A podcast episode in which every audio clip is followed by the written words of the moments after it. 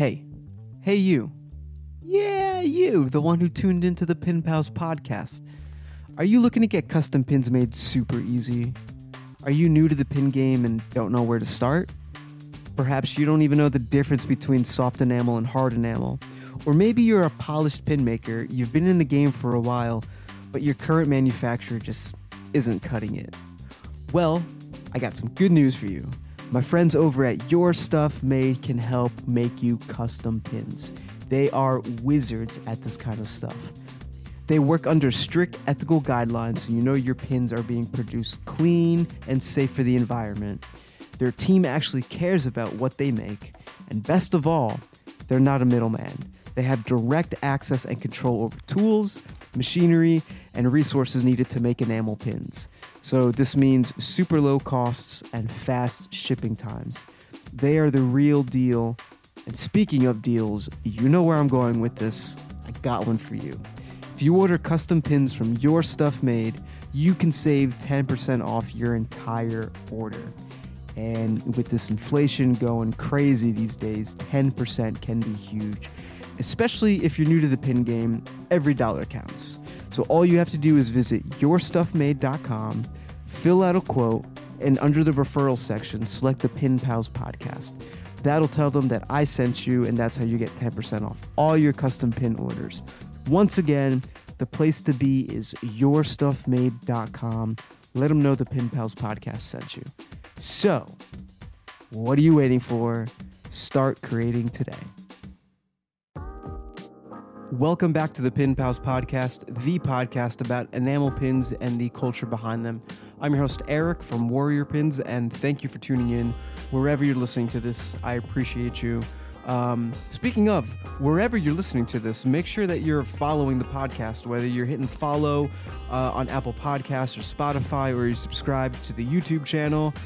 One, so you never miss an episode, but two, I'm going to be doing a huge giveaway at the end of the season in which I will be selecting followers and subscribers from all the different platforms to win pins from guests from season three. So make sure you're following, make sure you're subscribed, all that fun stuff. I will be checking more details on this giveaway to come. All right, a couple things before we get started. Number one, huge shout out to my Buy Me a Coffee crew. That's right, Invader Pin, Manny Cartoon Studios, Enigma Pins, Pinsomnia Designs, Pins by Charlie, Pin Lord, Miss Penny, and VinPin. Appreciate all of you guys from the bottom of my heart. Without y'all, I don't know if I'd have the drive to keep this podcast going, so appreciate you. Uh, number two, I'm going to be at San Diego Comic Con next week talking about pins. We got a panel about pins going on. And BB Create and Cool Creations, two guests who I've had on the podcast, will be there in addition to a bunch of other pin makers Lantern Pins, Blank Slate Design, Kimchi Creative, uh, Pop Culture Cool. I think I got everyone. Oh, uh, and Punch Chewy Press. Um, yeah, crazy lineup. It's going to be awesome. We're going to be talking about creating collectibles, enamel pins. Like, there's a panel at San Diego Comic Con about pins, and I somehow weaseled my way into getting there. It's still racking my brain the fact that I'm flying to California to attend a panel about enamel pins. Like, how crazy is that? Uh, you can bet that there's going to be lots of exclusive content coming uh, out of being at San Diego Comic Con from tiny interviews to, you know, possibly full length interviews with some of the folks that I'm going to meet out there. It's going to be a good time. So uh, make sure you're following the Pin Pals podcast on Instagram, the same name at Pin Pals Podcast, for all the latest updates. You know, I'm going to be sharing a ton of stuff through that uh, through our Instagram about San Diego Comic Con. All right, point number three. Trying to get through these as quickly as possible. I will be at Patches and Pins Expo in Anaheim. Yeah, finally took the plunge. I've been saying it in all the podcasts, but actually doing it.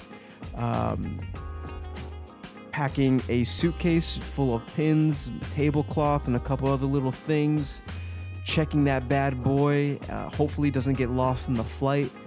But yeah, so you're gonna be able to find me in Anaheim at the Patches and Pins Expo. It's at the Anaheim Convention Center. It's gonna be inside. Thank God, because I, I looked at the weather. It's gonna be hot. Um, it's gonna be awesome. All my pin friends out on the West Coast will be there. It's gonna be huge. I mean, it's good. I can't even imagine how much bigger it's gonna be than the New York shows. But to say I'm excited is an understatement. So stoked for the panel and for the Patches and Pins Expo. It's gonna be a jam-packed week for me, trying to fit in podcasts in the middle of all those things too. Trying to go to the beach. Uh, all right, I won't tell you my personal agenda while I'm out there in California. But let me tell you, I'm gonna be making the most of it. I'm gonna be chilling as hard as I can because, you know, self care. um, and don't worry, there's gonna be another episode of Pin Pals podcast airing next week. So we're not going dark. You're still gonna get another episode. Um, just probably won't have like a super detailed intro or anything like that. All right let's get into today's episode, which is, I think, the longest interview in Pin Pal's history. I chop it up with Vince from VinPin, and if you're not familiar, get familiar. His Instagram handle is at VinPin, just check it out.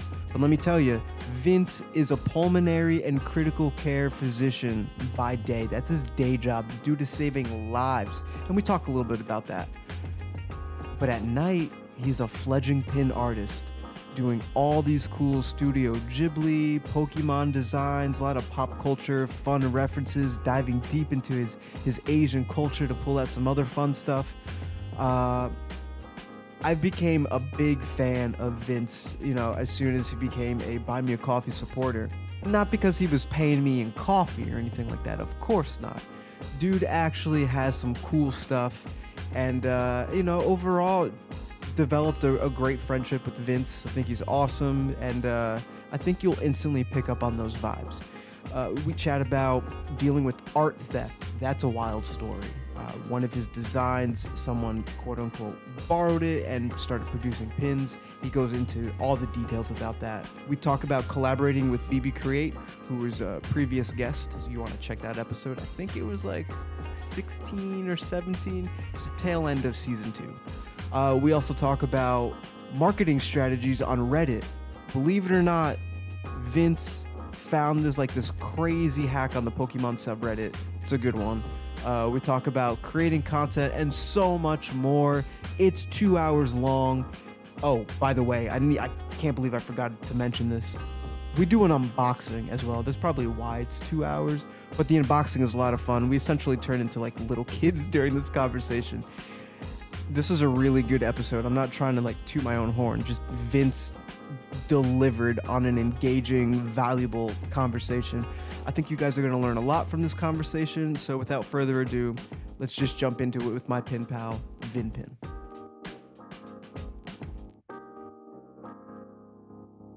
Welcome to Pin Pals, Vince. How's it going?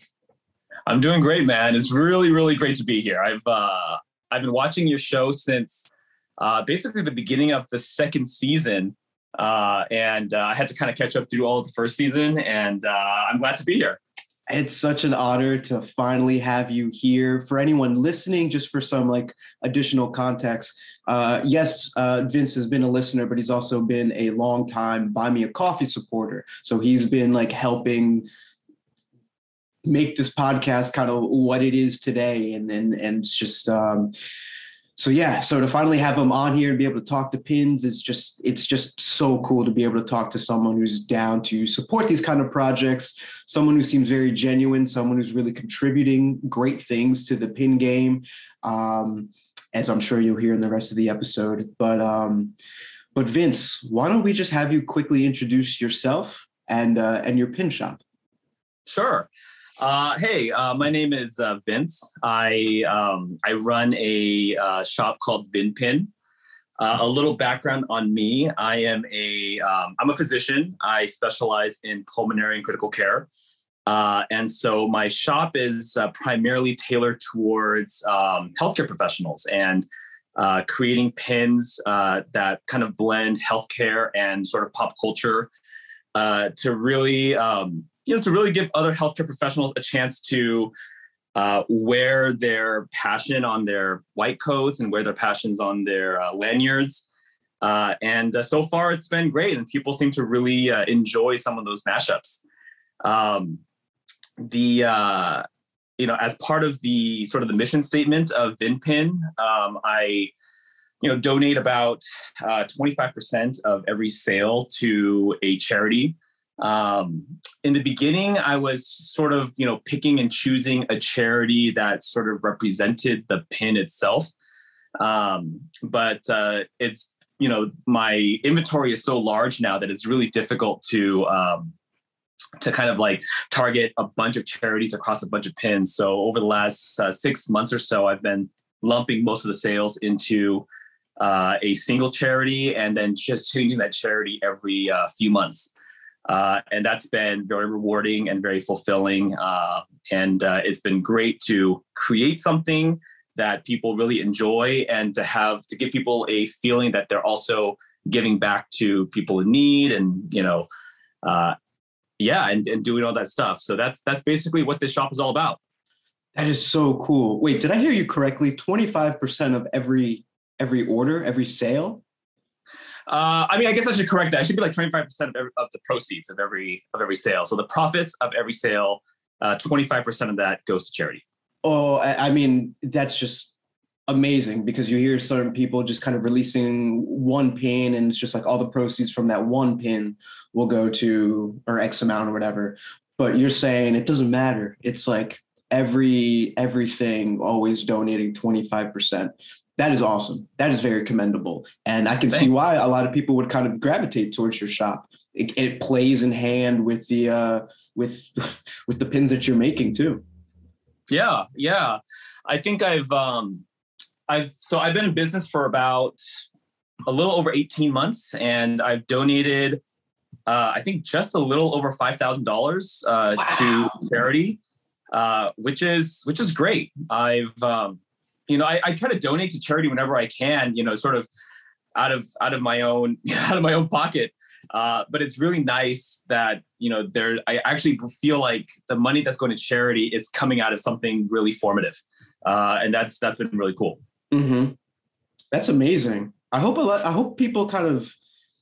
I, I really want to. You're inspiring me now to kind of like donate a little bit more often, because it, it's just it's just such a it's a, it's a good feeling to be able to give back to those who like really need it or to give to organizations or charities um, that are really like you know impacting lives for the better. Um, mm-hmm. so i think that's really cool. Um, but what i'm really curious is your uh, your aha moment. When were you like oh wait i can make these pins and can put them on our white coats and our lanyards. And I, I think this is on like, how did you come about with the idea and, and, and walk me through the kind of the inspiration behind VinPin? Yeah, I mean, I think the um, the the short answer is uh, the pandemic, basically. Um, you know, I uh, you know I do pulmonary critical care, so I spend uh, a lot of my time in the intensive care unit, uh, the ICU, and um, I work at a academic institution, so I'm working with um, you know residents and medical students as well as you know a large staff of nurses and um, you know respiratory therapists and pharmacists. You know basically um, i have pretty close contact with a lot of people across the entire healthcare uh, industry. Um, and um, there at the time when uh, when the pandemic hit so you know this was like uh, march of 2020 um, there were five of us in our group. Um, and right at the end of March, uh, one of them, one of one of my colleagues went on maternity leave. Um, and one of the uh, one of my other colleagues was pregnant, and um, you know we we really didn't feel that comfortable with uh, her being in the ICU, and you know really because we didn't know like how you got it, we didn't know what the exposure pattern was, we didn't know um, really anything about the virus. And so, for a long time, uh, for the first six months or so, uh, there were only three of us that were staffing these ICUs. Um, and you know, we were so busy, you know, around like April and, and May when things, when we kind of had our first surge that people like to talk about, um, you know, things were really busy. And so we ended up, uh, our ICUs ended up overflowing into some of the other units in the hospital. Um, and uh, we had to basically open a second um, ICU team. And so instead of one out of the three of us being in the ICU at any given moment, two out of the three of us were in the ICU rotating um, and so for the first six months of the pandemic, I was uh, attending in the ICU uh, two weeks on, one weeks off, one week off for six months straight, and uh, it was busy and it was tiring. It was emotionally and uh, physically challenging, um, and you know, and then at the same time, because we knew so little about how to treat and you know the the, the process um, I would come home and I would go straight to the shower. And from the shower, I would go straight to the guest room. Um, and uh, I didn't see my kids, I didn't see my wife uh, for probably the first six weeks of the um, of the of the surge because I just really didn't want to take any chances to infect them. My uh, my youngest was only uh, four months at the time, uh, and so it was like, you know, I didn't want to get him sick and I didn't really want to, you know, affect anybody like that. And so my wife, uh, you know, she really stepped it up and basically, you know, took care of both the kids for, you know, that entire six to eight weeks while I was basically just in and out of the hospital. Um, and, uh, and it was tough. You know, I you know, I was I was tired, you know, my family was tired. I would go to work and I would see my nurses, I would see my residents, and everyone just seemed scared, everyone seemed tired, everyone seemed really unsure of where things were going to go. And um, in the beginning, you know, when you're the attending and when you're the when you're basically responsible for this whole team, you know, you you kind of feel that sense of ownership and um, for the first you know, for the first couple of um, for the first couple of weeks, all the new teams that would come through the through the ICU, uh, I would buy them gift cards. Uh, I would, you know, go to you know CVS uh, and buy a bunch of like Amazon gift cards, just you know, just to make them feel that you know they were appreciated and that they were, you know, that I really understood what they were going through, and you know, just wanted them to feel like you know all the work that they, were doing was was worthwhile. Um, and uh, and after doing that for a couple of weeks, I you know sort of was thinking that like you know buying gift cards is great, but you know it's not um, there's no personal value to it. Um, you know there's no um, you know once you spend it, it's gone. Um, and uh, there's there's not really something that you can really take away from a very very difficult and very tough experience. Um, and so you know after about um, after that first kind of wave uh, and while i was kind of sitting in the guest room by myself i kind of started drawing and started working on some ideas uh, i used to do some graphic design when i was in college um, and um, i kind of stopped doing it in medical school i stopped doing it while i was in training um, and so i you know tried to pick it back up again and just you know see what i could make and see what i could put together um, and after about a week or so, I created. Um, I think I actually I have it here. Uh, I created my first uh, my first design, which is this COVID Busters design. Um, it, uh, soft. it's a soft enamel pin um, that I um, you know I I brought the design to my um, to the program director at my hospital, and I told him like, hey, I made this design. I'm, you know, kind of looking around and thinking that maybe making a pin out of this would be a really fun way to, um, you know, a fun way to show our appreciation to the residents and the nurses that we're working hard and they'll all have this pin and it'll be, you know, something that, you know, they'll feel proud of and it'll kind of bring everyone together. Um, and, you know, my program director was like, yeah, let's do it. Let's, um, you know, look up some pricing, figure it out. Um, and uh, you know, for the first pin, I went through a um, you know a middleman, um, and I think I spent you know some like five hundred dollars on you know my first set of I think like five hundred pins. Um, That's actually and, not bad. Five hundred Yeah, dollars was- for five hundred pins. For, from yeah, middleman? Yeah. Um, and uh, and we, you know, made enough for all the residents, all the nurses, all the pharmacists, all the respiratory therapists. Um, and uh, and that was like, and that was the first, that was the first thing that we did, and that was, you know, sort of where things were gonna end, I guess. Um, and uh, and the more I talked to the nurses, and the more I talked to, you know, the people who received the pins, you know, everyone, you know, their first reaction to me was like, you should be selling these. Uh, you know, you should be making more of these. You should be selling them. Like people would people would buy at least this pin, if not, you know, something similar to this.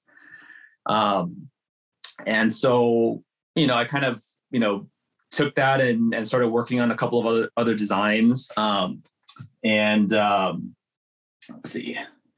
And then the next design that I I came up with, which ended up uh, pretty much going viral right off the spot, um, was uh, the uh, PPE Pikachu design, which you know was incredibly relevant for the time because you know when you're talking about you know April of 2020, all people were talking about were like PPEs and mask shortages and you know having enough to wear and you know like what the Americans were wearing versus what Europeans were wearing in the ICUs and so you know it was like a really on the nose sort of um of concept.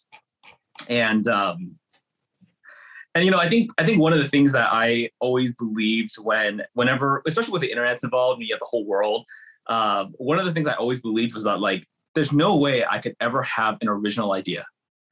Um like if i've if i've thought about this then i'm sure surely hundreds of other people have thought about this before or have done it or created it um but uh, you know, I did a I did a search of of Pikachu wearing PPE or Pikachu wearing, you know, physician clothes, like you know, any Pikachu within the healthcare field. I ran you know a pretty broad Google search, and I didn't find anything.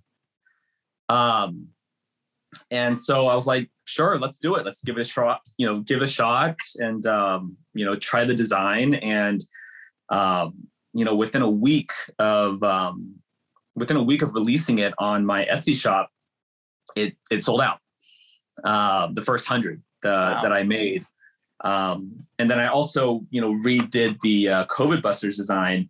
Uh, so everyone in my everyone in my hospital uh, has this um, soft enamel version, um, and the ones that I sell are hard enamel uh, just so that there's at least some exclusivity to um, what's in the hospital. Like I, I know that when I see someone with the soft enamel pin, it was I, I know it was given by my hospital and sort of within my own network. Um, and uh, and yeah, you know, once these two designs came out there, um, and people really responded, you know, favorably to it, know, I was like, all right, let's um, let's keep going with this, and uh, let's let's keep trying. Um, and uh, at the time, for the first, uh, I think for the first couple months, I was donating um, like everything to charity. Um, and uh, and then you know once I kind of made that decision to expand it into other designs and you know trying to um, create sort of more of a business out of it, I was like, well, I can't donate everything to charity. I need to kind of get some of it to put into new designs and you know to advertising and things like that. And so you know i kind of had to start cutting back um, on the uh, the charitable donation from the full 100% that's why i kind of settled down to 25% because i really needed you know some of the profit to be able to invest back into the business. Um, and uh, and that's sort of where i've settled and that's where i've been from there. Um, but uh, but yeah i mean it was really just you know this idea of um, you know we were we were all working to, together in this hospital. We're all working really hard. And um, you know it was this this moment where we always say that you know the the ICU team or like these multi multidisciplinary teams in the hospital like we're very we're a very tight knit community um, and I believe that. But you know once the pandemic um, you know sort of like heightened everything uh, the camaraderie and the and the the togetherness you know that we felt you know was stronger than ever and you know, this whole idea of, um, you know, people comparing healthcare providers to soldiers going to war um, and like the idea of being on the front lines. Uh, I think it was like one of the first times it really felt real and that that the terminology felt true. Um, and uh, and this whole this whole thing, you know, really came out of of that, you know, those moments. And um, so, you know, it was tough. And um, you know, I like to I like to think that you know this pandemic was you know there's there were some silver linings that came out of it and you know some good that came out of it and um, as as great as this has been for me creatively and um, and sort of as a as a emotional outlet you know being able to give back uh, and being able to donate to places that were really in need you know is also a way for me to really feel like something great is coming out of the pandemic itself yeah wow well first of all thank you for your your service. I'm sure you get that all the time. But uh, for real, like I, that must have been really scary. I know personally, it was a, it was a really scary time for me. So I can't imagine having to go, um, having to go through uh, the, the, the the madness that was at all these hospitals and stuff like that. Um, I think that's really cool. I, the the pins and what you wanted to do, like pins, just help bring people together uh, you know, w- with just like some common thread, and um, and the fact that you were able to like bond with your team through these pins and kind of feel more close knit, along with all the other like uh, campaigns and stuff like that we're all going on. Like it's just cool how like pins kind of found a way in there to be just more than just a symbol, you know, for you and your team. It it, it ended up, you know becoming almost you could say bigger than yourself because you're you're you're able to have funds to donate to charities and stuff like that and really make an impact with uh, with your designs and pins.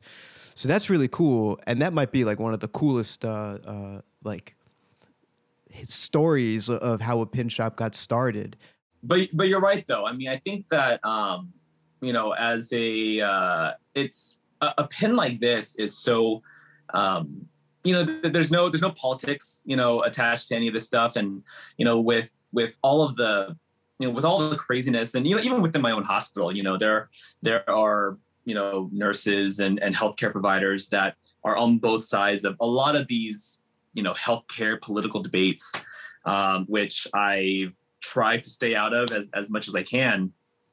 Um, but you know at least something like this is is something that you know really everyone kind of gets behind and everyone you know believes in. And you know everyone in the hospital believes that this pandemic was tough. Um, and um, and you know being able to have something to show our um, you know to show how together we are um, is uh, is a really really nice thing um, you know we might we might disagree on how ultimately it should be treated we might disagree on um, you know, the different medications out there, you know, vaccines, you know, all, things like that. And that's that's fine. You know, and, and people can have their own opinions on on how they want to um, go about uh, you know treatment because that's how it is for all of medicine. You know, everything that every disease that we treat, everyone sort of approaches it a little bit differently, and everyone has their own sort of way of of doing it. Um, but the experience and you know the difficulty and the trying time that we all went through everyone went through that and everyone believes that and everyone experienced that. Um, and this is this is a way to commemorate that. Um, and i think that was really uh, what was the most special to me. Yeah that's pretty cool. It's a like a positive outlook on like a, a really scary uncertain times but you were able to make lemonade out of lemons yeah that's a good way to think um so it jogged my memory when you showed me the uh, the PPE Pikachu pin. Mm-hmm. We were chatting in the DMs. I don't know, maybe a month, two months ago. There was an issue with uh, a similar pin design floating around on the oh, internet. Yeah. I don't know if you want to talk about that, but uh, you know that's that's a thing that has happened in the pin community. Um, whether it's done by accident or you know a manufacturer knows that it's selling well or you know you got pin shops starting up and they just buy pins in bulk for manufacturers and, and, and sell it and stuff like that. So why don't, why don't you kind of uh, just talk about like that little experience? Yeah, I've had I've had two different uh, two different experiences, and they both revolve around the the Pikachu design. Um, the I think the one that we're referring to uh, initially was um, you know I had my I had my first experience with a bootleg, um, and um, this was about uh, this was about two months ago uh, that this happened, and and uh, I it came to my attention. Um, there was a uh, I ran across an Etsy shop that was selling a version of my PPE Pikachu pin, which was it looked very similar, but there were things that were definitely off about it. You know, some of the some of the the lines were a little bit uh, different, um, and some of the placement of some of like the, the hands were a little bit different, and uh, and it was really interesting to me that you know not only you know because my first thought was that oh maybe this was like you know someone took the mold the the existing mold and uh, started creating their own bootleg pins off of it. You know whether it was something related to my um, original manufacturer or maybe there was like a mold that they had thrown away and someone fished it out of the trash can. Um, you know that was my first thought. But then the more i looked at it the more i was like this is there are parts about this design that are not you know in my original design. Um, and it seemed more and more like it was you know someone took a picture and then copied it and then tried to create a pin out of it. Um, and uh, you know i eventually reached out to the guy and you know it's like hey i just want to let you know that this was you know one of my designs that you know i've been you know selling now for about a year um, and the guy who i spoke to um, you know told me that you know he had very little to you know to do with it you know he was just somebody who was, as you were saying, buying pins in bulk um, to kind of sell from his uh, little shop. And uh, he gave me the name of the uh, manufacturer that you know sold him the pins, um, and uh, you know he had a whole the, he had a whole catalog of um, bootleg Pokemon pins, and he had you know chosen like five random pins from this um, from this catalog, and my pin happened to be one of them. Um, and the, re- the reason why he chose it was because he is also in the healthcare field. Um, and, uh, you know, and it, it resonated with him and he uh, decided to sell the pin because it was something that, you know, was, was actually near and dear to him as well.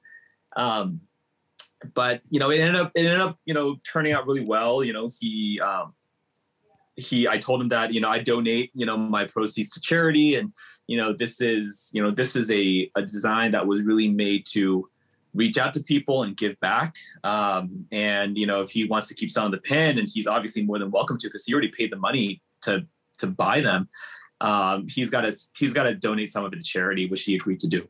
Um, and um, and you know he continues selling the pin and he's you know he he's actually a uh, he works in uh, in cancer uh, children cancer. And so he's uh, donating his uh, parts of his proceeds uh, to funding um, you know research for uh, for childhood cancer. So you know at least something something positive came out of that. And um, and you know it could have gone it could have gone much worse uh, and uh, I still need to kind of figure out what to do about this manufacturer um, you know I have their name but you know I don't think there's a whole lot I can do about it. You know, they're in China and, you know, they're kind of just doing their own thing. So, yeah. Did they, it wasn't the same manufacturer, was it? It wasn't the same manufacturer. It was a totally different manufacturer in a totally different province. That is wild. Um, hmm. Yeah, that's that's yeah. Good luck trying to get down to the bottom of that because I, I, don't think that they would be willing to uh, to talk about that, or it would just be like a pain in the in the butt trying to go back and forth, trying to rectify that situation or whatever. But not a bad outcome. It could have been worse. It could have been worse, and at least uh, he agreed to donate some of the money. So, yeah. What was this um, other experience? Oh well, the other experience is, is a little bit. Um, it's totally different, but it's it's similar. It's in a similar vein. Um, you know, about um, so in March of 2021, um, I shifted my shop from Etsy over to my own website. Um, and from March to about October, I um, I delisted my Etsy page um, because I was just trying to funnel. You know, I was really trying to work on the website and really just trying to um, get all of my traffic there. And so, Um, so my Etsy site was was basically non-existent. Um, but you know, every now and then uh, I would you know look on Etsy and just kind of see what's out there and uh, you know what people are doing. And um, I think about at around like September or like August of 2021, uh, I came across a um, a pin that looked very similar to my PPE Pikachu pin. Um, same, you know, same idea, you know, kind of wearing, um, you know, wearing the mask and and everything in the same sitting position, same directionality um, of um, of gaze, and um, but you know, but cartoonified. Like it was sort of made in more of a chibi style as opposed to um, sort of like my more true to the original concept style. Mm-hmm. Um, and um, and which I think on the one hand I would think, okay, that's probably you know someone just had a similar idea and um, and they executed it their own way. However, um, you know, and and you know you know about sort of the Etsy search algorithm. I feel like you know to some degree you have to be very specific in your search um, to get certain things, and you know if you type in certain strings of letters, uh, you're not it's not going to come up unless it's like a tag. Um, and so when I specifically search for PPEkachu, so like P P E K A C H U, that pin comes up first um, as as a sponsored pin. And so, you know, I think right off the bat, I was like, okay, so this person clearly put that phrase in their tags because um, because PPEkachu by itself it doesn't mean anything. You know, if you if you search for it, it doesn't mean Pikachu. It doesn't mean anything in healthcare. It's just a a random word. And so, um, so it, it did seem as though uh, you know that person was um, you know at least using that tag uh, to um, to to market to market their design. Um, and it was sort of at that moment where I realized like I should probably reopen my Etsy shop. Um, and uh, because when I when I go to their page and I actually see what what their sales have been, uh, they had like they had been selling a ton of these pins. Oh no. uh, like they had they had sold I think you know some like 50 pins like within the last you know couple of weeks and I was like all right you know I should probably reopen my Etsy shop um, so I, I reopened my Etsy shop and put the put the pin back up there and you know within like a couple of days and you know I think once the once the design came back up in the search algorithm for Etsy um, it it started selling really well again um, and so I was like, all right, this is a this is a good way for me to capture people who, you know, I'm not, you know, I'm not getting on my Instagram, I'm not getting on any of my other marketing platforms. And um, and so so at least it it was good because it it did it did convince me to go back onto Etsy and I, you know, I, I, have my Etsy shop back open again and and it's been great. yeah, I was um well, pretty funny story. Um and I went to go search for it and like it comes up as an autocomplete thing when you start typing in PPE. Ka, it just it, it's, really it's now a thing. Yeah, it's the only term that comes up when you start searching for it. But wow. uh, I guess enough people have been searching for it that uh, that uh, Etsy made it a thing. Um, but it's funny that you you mentioned this because um, I was looking at your Etsy not too long ago, and I was just like, does he I feel like he's got more pins mm. in in his inventory than what I'm seeing on Etsy. And I didn't go through like all the different categories and stuff like that. But then I was like, I saw your announcement. Thank you for visiting. Please check out my full shop at vinpinshop.com. So I was like, mm-hmm. does does Vin, Vince has like a, a strategy going on where maybe he's just like putting up like maybe his most popular pins or pins that have like a lot of search volume on on on Etsy just to get some of that search like you were saying. And then you know I don't know put some of like the the, the newer releases. Because like I didn't see like your uh, your collab with BB Create uh, mm-hmm. on there that's on your website. So was there a strategy like now that all that's kind of like figured out and your Etsy shop is opened? Um, is that kind of what you're doing? It is a little bit. Um, you know, part of it is uh, still trying to get you know the business over to the shop because that ultimately will then get onto my Instagram because eh, that's a little bit more linked together. Um, and a part of it is actually more due to convenience as well. Uh, you know, I don't, um, I, I, don't know how a lot of um, a lot of the other, uh, you know, the the other designers who have like both shops, like a, their own website and an Etsy shop.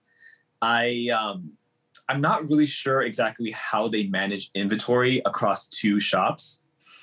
Um, because my biggest fear is I sell out because I've I have too much inventory in one place or the other, um, and then now I've oversold, um, or the other way around, um, where you know because I'm too worried about you know it selling more on one platform, then I'm underselling on another platform, and then it's just sitting there on on you know the other, and so I um, and so part of the reason why I've only selected like I think 20 pins or so to put on my Etsy page is because those are the ones that have the most movement where I'm constantly checking inventory um, and you know making sure that I have enough. Um, the other ones, you know, if they're a little bit less popular, or you know, maybe I'm selling a couple a week instead of a couple a day, um, I'm not going back to checking them uh, as often, and I'm just you know then I'm kind of more worried that you know, they'll end up selling out or or I'll have some inventory issue down the road. that's just not something I want to deal with, and so I just haven't done it.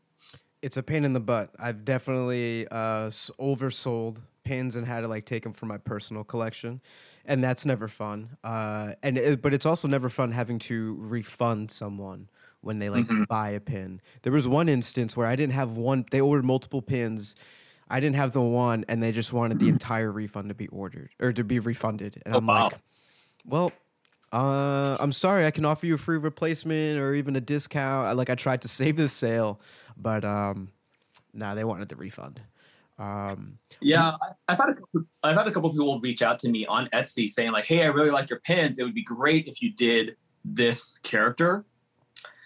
And I'll be like, "Actually, I do." And um, you know, then then I can tell them like, I actually you know have it on this site and you can take a look and that and that has actually worked as well you know when people direct message you about it um yeah so i would i you know and then you know again like i'm not i'm not terribly concerned about you know maximizing sales and, and you know most a lot of it's going to charity anyway. And so you know my focus is on just making sure that you know the business runs smoothly so that i can kind of just focus on work and focus on um, you know family and and things like that. So you know whatever's going to take the least amount of sort of like um, maintenance effort on my end i'm just going to do it.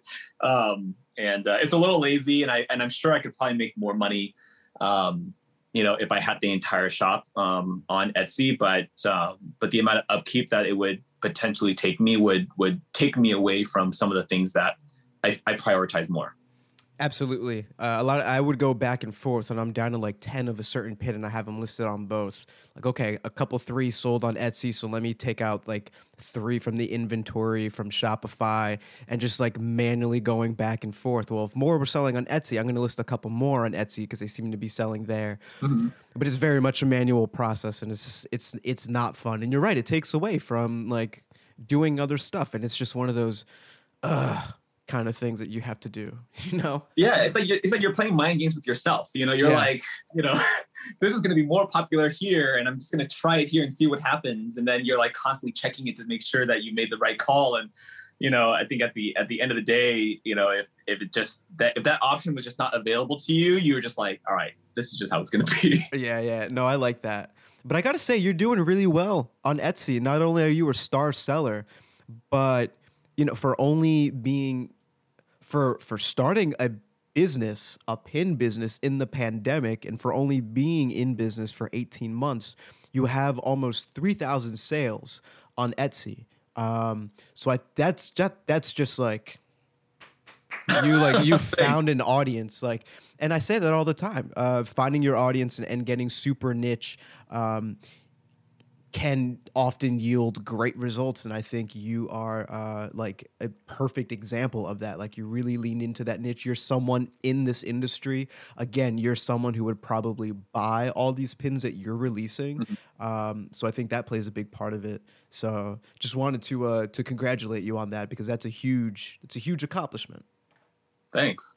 Yeah, you know, I mean, the the healthcare community is a it's a huge community. Um, you know, like I know, like there, you know, I went to I went to med school and um, in Cleveland, and um, and you wouldn't think it, but um, you know, Cleveland has like two major medical centers there. Um, you know, there's you know what we call university hospitals, and there's the Cleveland Clinic. Um, and uh, across all of Cleveland, um, like some you know 50% of the population of Cleveland works for one of these two institutions um, and you know whether and it, it's obviously not always you know healthcare providers themselves but you know you have people in environmental services and you have people who are in the um, you know in the uh, the culinary staff uh, you know there are so many aspects to healthcare that you know are not necessarily just healthcare right off the bat uh, mm-hmm. but they're just as important and they are necessary and you know they are working you know just as hard as as anyone else within the within the industry itself um, and i think that um, you know for a community that's that large uh, there are surprisingly very few gifts that are um, specifically tailored to the healthcare community that is not very generic, um, like a paperweight or you know a business card holder with you know your your title on it. Um, and um, you know, there there are a couple of uh, pin designers uh, out there that are, you know, really trying to target the healthcare community, and and they're all doing quite well. Um, and um, and I think that even within the industry itself, um, you kind of still have to further, um, you know, further uh, uh, differentiate yourself uh, from them. You know, which is why I've kind of leaned hard into you know some of the pop culture stuff because some of the other designers that are out there uh, are doing um, you know much you know much different stuff. You know some are some are kind of you know weaning in more towards the uh, fine jewelry aspect of it. Um, there are some that are kind of doing more like cartoony more on the nose stuff that um, like inside jokes which are a lot of fun. Um, but you know not many of them are are doing a whole lot of pop culture. And uh, you know this happens you know this happens to be you know where I've I've kind of found myself, um, and it's um, it's great, it's comfortable, people really like it, um, but uh, but yeah, every now and then I try to do something that is original and try to do something that is um, you know not um, you know fan art based or or pop culture based, and uh, I think the the more of a following I've gotten, um, the more those pins have become more and more popular as well. Oh yeah, absolutely, yeah, for sure. Um, I think that's always the case too. Um, with like, if if you know you're leaning pretty hard into pop culture, it's like that stuff is always going to sell better than like your original ideas that aren't necessarily related to that. But it's only after you be, have like a following and you're kind of growing like your own little community that you're able to have some fun and experiment, and people kind of know you and the brand a little bit more, and they're like, oh, cool. Mm-hmm. Hmm.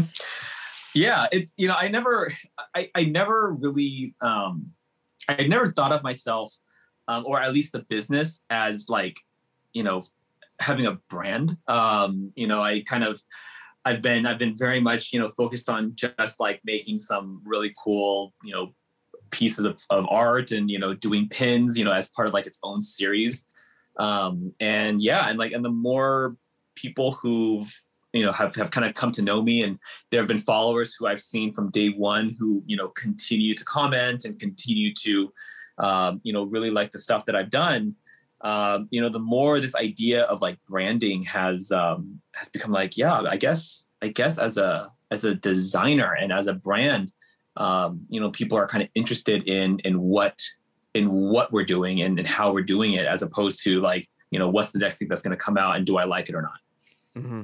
Absolutely. Um, and you're doing a great job with that too. I know we were talking a little bit about uh, your logo pin. We were trying to, I was trying to decipher like what it was, and when you sent me that design, I'm like, I have no idea. And then you broke it down. Um, it's pretty funny. But that was my attempt at a segue because like we're we're pretty in in far into the podcast. Oh yeah. There was no mention of. Uh, oh yeah. So uh, yeah, see, like I totally forgot. I was just so into like the conversation. Uh, Vince was kind enough to send over a little little package, little goodie, and we figured, uh, hey, let's do an unboxing live on the podcast. Um, so while I get this open, why don't you kind of give me like give me some tips. Let's say someone comes up to you and like, "Hey Vince, uh, I think I want to make my own my own pins or something like that. I Mhm. like what you're doing. It's pretty cool. I think I want to get into that." What would you say to that person? Yeah, it's. Um, I've had a couple people ask me. A lot of people who are in the healthcare, um, you know, field have kind of asked me like how I've been able, how I like come to getting to to what I've done.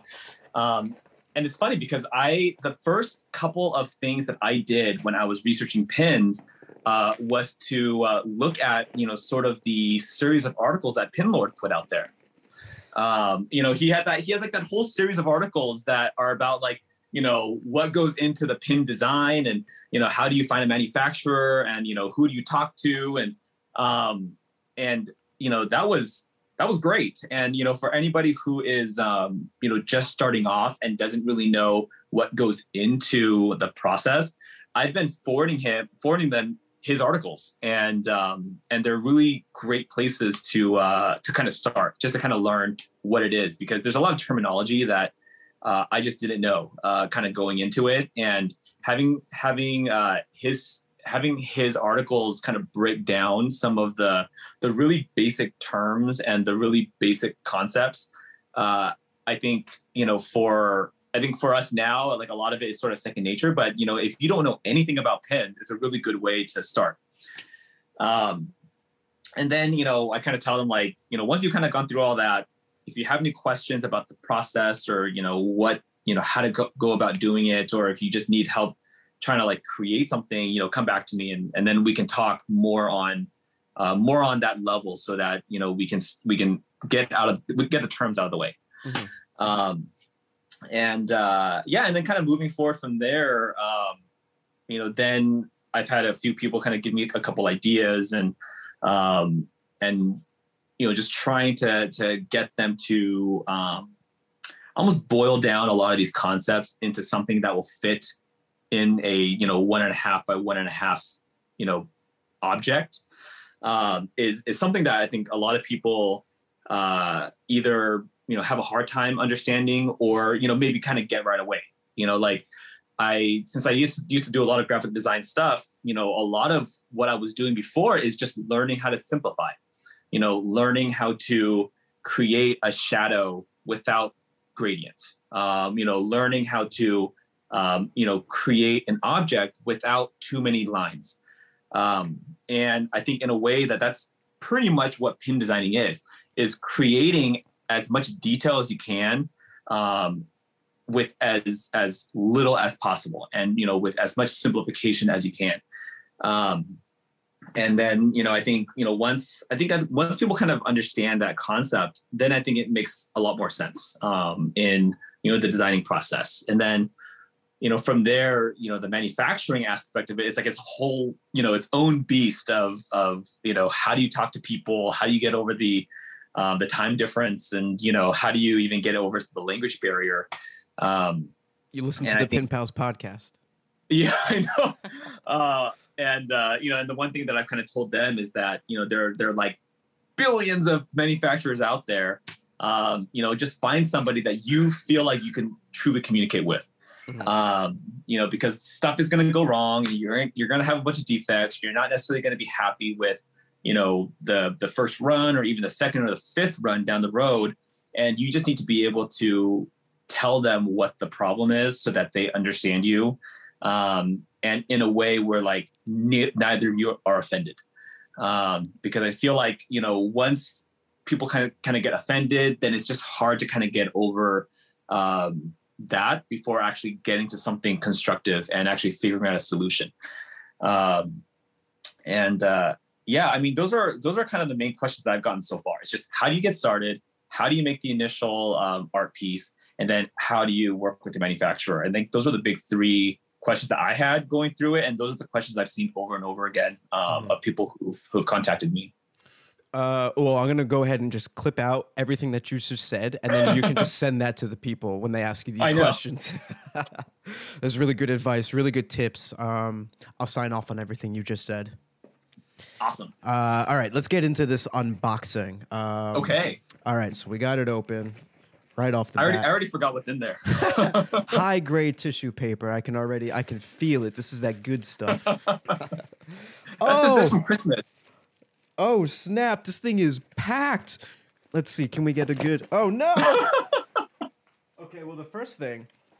Uh, so I'm using my my DSLR to record video. Oh yeah. Hold on. Oh, man. this.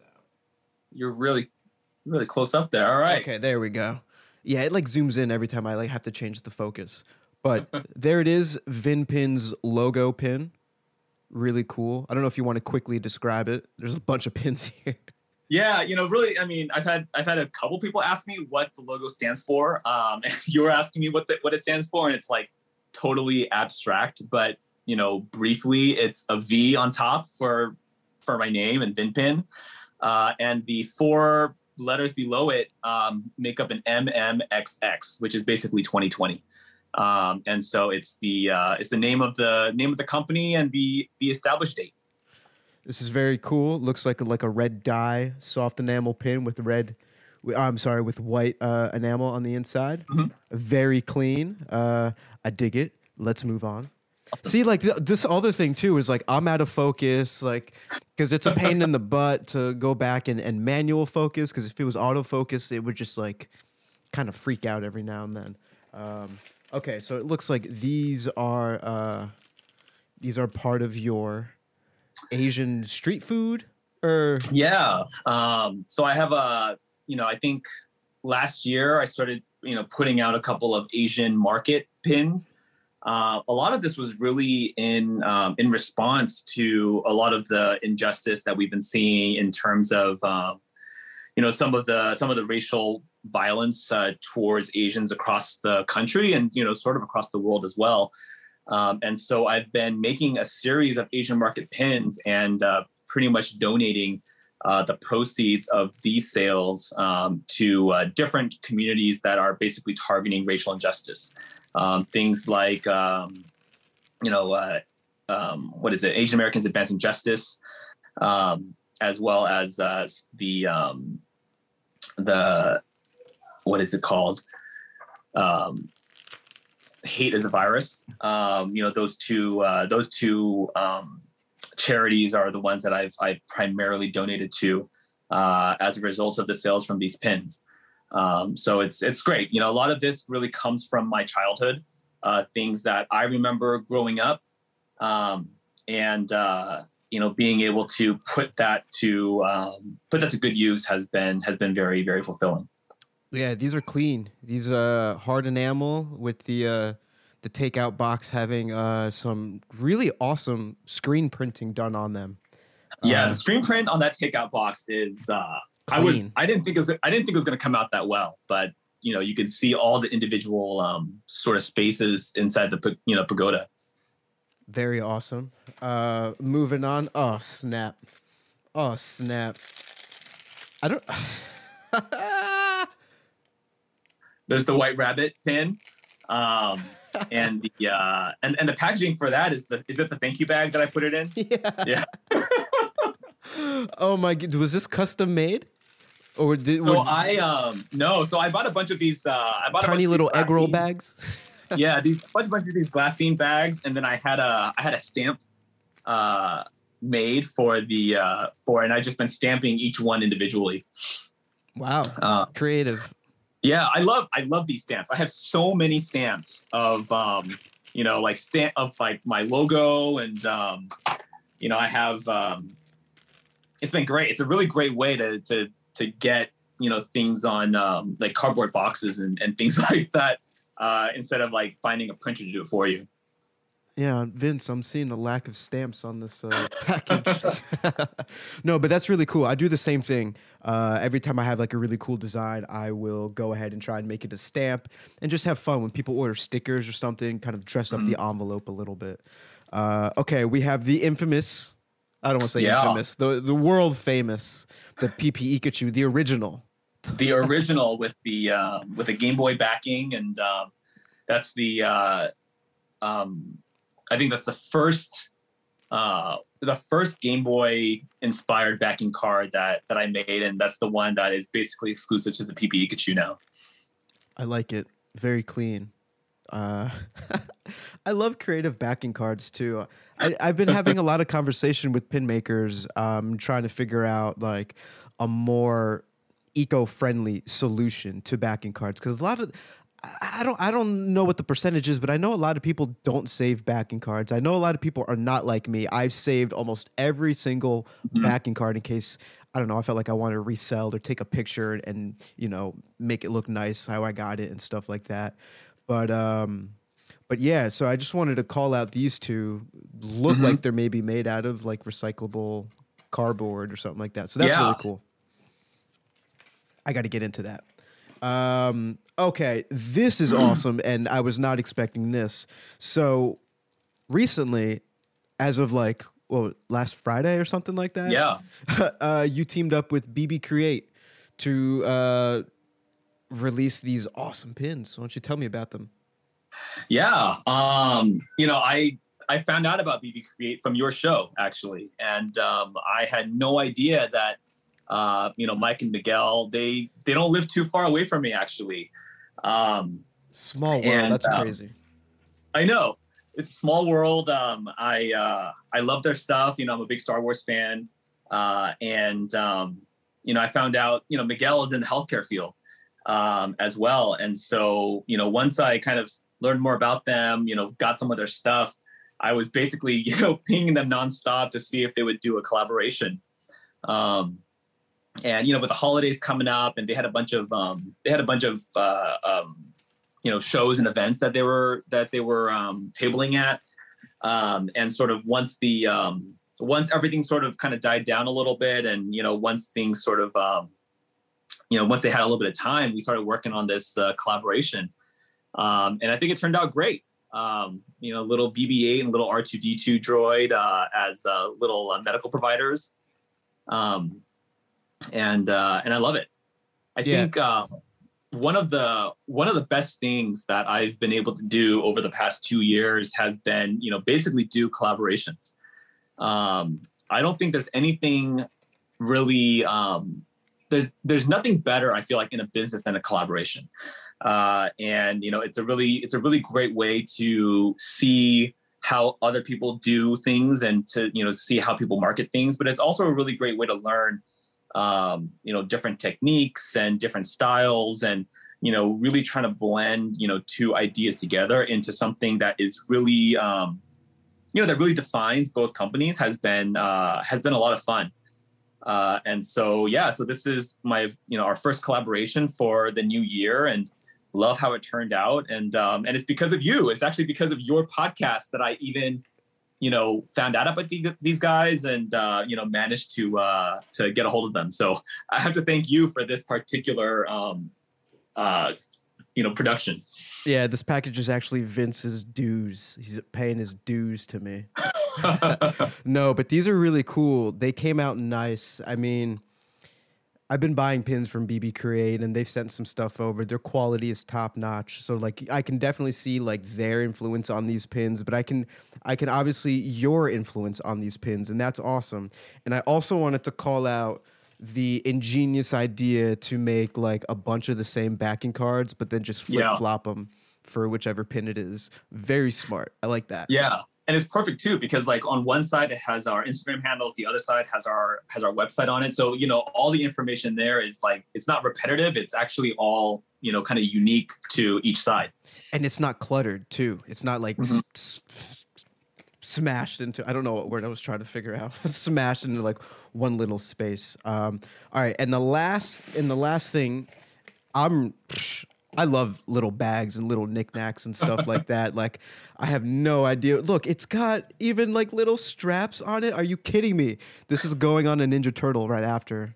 Oh, right nice. After we open this up, but and um, that bag's a little that bag's a little stuffed. So uh, this is gonna be cool.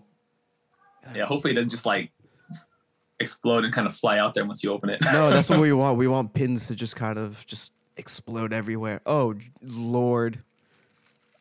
Oh Lord. Oh Lord, look at all this. oh my God, Vince. Gee. it won't. There's more.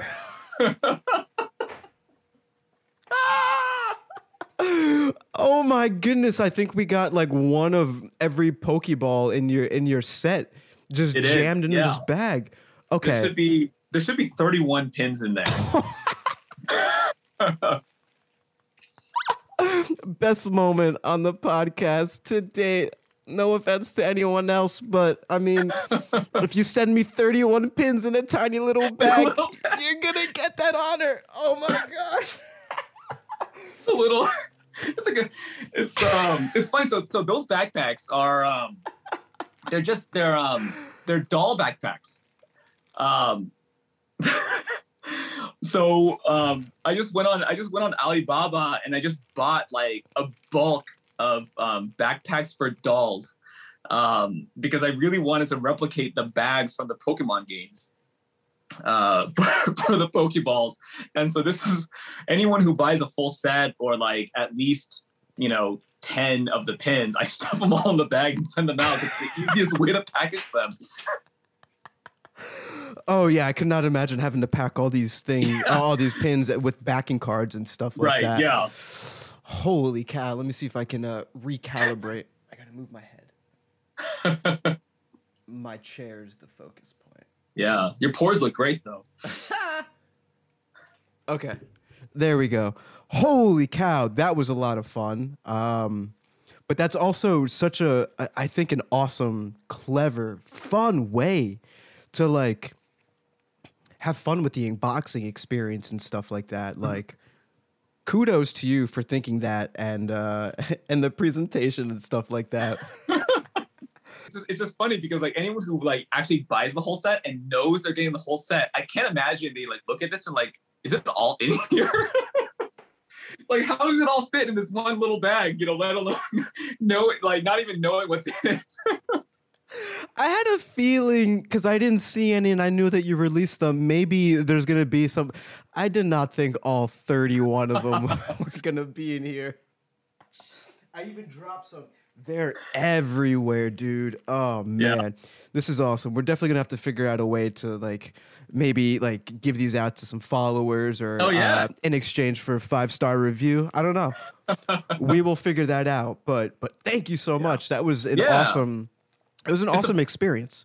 yeah it's a it's it's pretty much like um it's a it's a nice sort of uh um sampler i guess of of what i have you know sort of the um sort of some of the medical stuff some of the asian stuff and you know some of the you know purely fan art stuff um that that you know we kind of put out there Yeah, you, you covered it all. And uh, for anyone listening or anyone watching, like, go to vinpinshop.com and have yourself a similar experience. This was awesome. I love it. Um, shoo. Okay. What else we got? I still have so many more questions for you, but we're already Yeah. like we're pretty deep into this thing. Um, so I, I want to talk about uh, your your marketing strategy and stuff like that. Like aside from Etsy, we we talked pretty extensively about Etsy. We talked a little bit about Instagram and stuff like that. Um, what other platforms or what other strategies are you implementing to try and get the word out of your pins? Yeah. So aside from Instagram, which is probably um, it's sort of the one platform that I uh, regularly update. Um, I've been using Reddit um, a lot for for most of the fan art uh, related pins. Um, you know, a lot of the a lot of the communities on Reddit are you know very passionate and they're very um, they're they're very uh, they they they tend to really like quality and they really you know they kind of you know things that obviously kind of um, look great and, and stand out to them you know they'll upvote it and things you know will kind of fly up based off of um, what they what they enjoy. Uh, and so i've had a lot of success um, on reddit uh, across you know all of the different um, you know pop culture uh, references that i that i do uh, the pokemon subreddit is is huge it's like um, you know there are so many people that are uh, on that subreddit at any given time. And you know, they actually have a really interesting um, uh, schedule. Like, you know, on um, on weekdays, on from Monday to Friday, they will allow you to post pretty much anything. You know, like fan art stuff, um, crafts. Like they don't like the self promotion. Like they don't want you to just like put your website up on there. But if you're posting something really cool, um, like a really fun pin, uh, they'll they'll let you put it up there. Um, and you know, for the most part, if I post a, a pin on onto the subreddit, um, I won't post any of my information, um, but the information is in my profile. Um, and if somebody uh, leaves a comment asking where they could get it, then you know sometimes I will reply to that comment with you know some of that information. So it's a little bit like uh, it's a couple degrees removed from like you know just being plastered on the um, on the top post or you know on the on the title itself. But you know one of the things that I found very interesting is specifically for the Pokemon subreddit. Um, on Friday, uh, right before the weekend starts, they close the subreddit um, to only um, to only text posts that are related to um, the games or you know things that are that are related to the official Pokemon company. Um, and so what I've you know, and I and I've posted on that subreddit every now and then, and I find that a lot of my stuff just gets buried, you know, within seconds. Mm-hmm. Um, and uh, one day I decided, you know, what happens if I post literally the last second before the scheduled closure of the weekend? Um, and so, you know, it for so in Los Angeles, uh, I think it was like at 10 a.m. on Friday. Uh, and so I decided to make a post at like 9:59 and like 40 seconds um, of my of the um, of the medical pins, and um, and it was perfect because once that happened and it closed, there weren't any more posts, um, and the only posts that could come up are text posts. And um, and so the last image on that subreddit for the whole weekend was my post.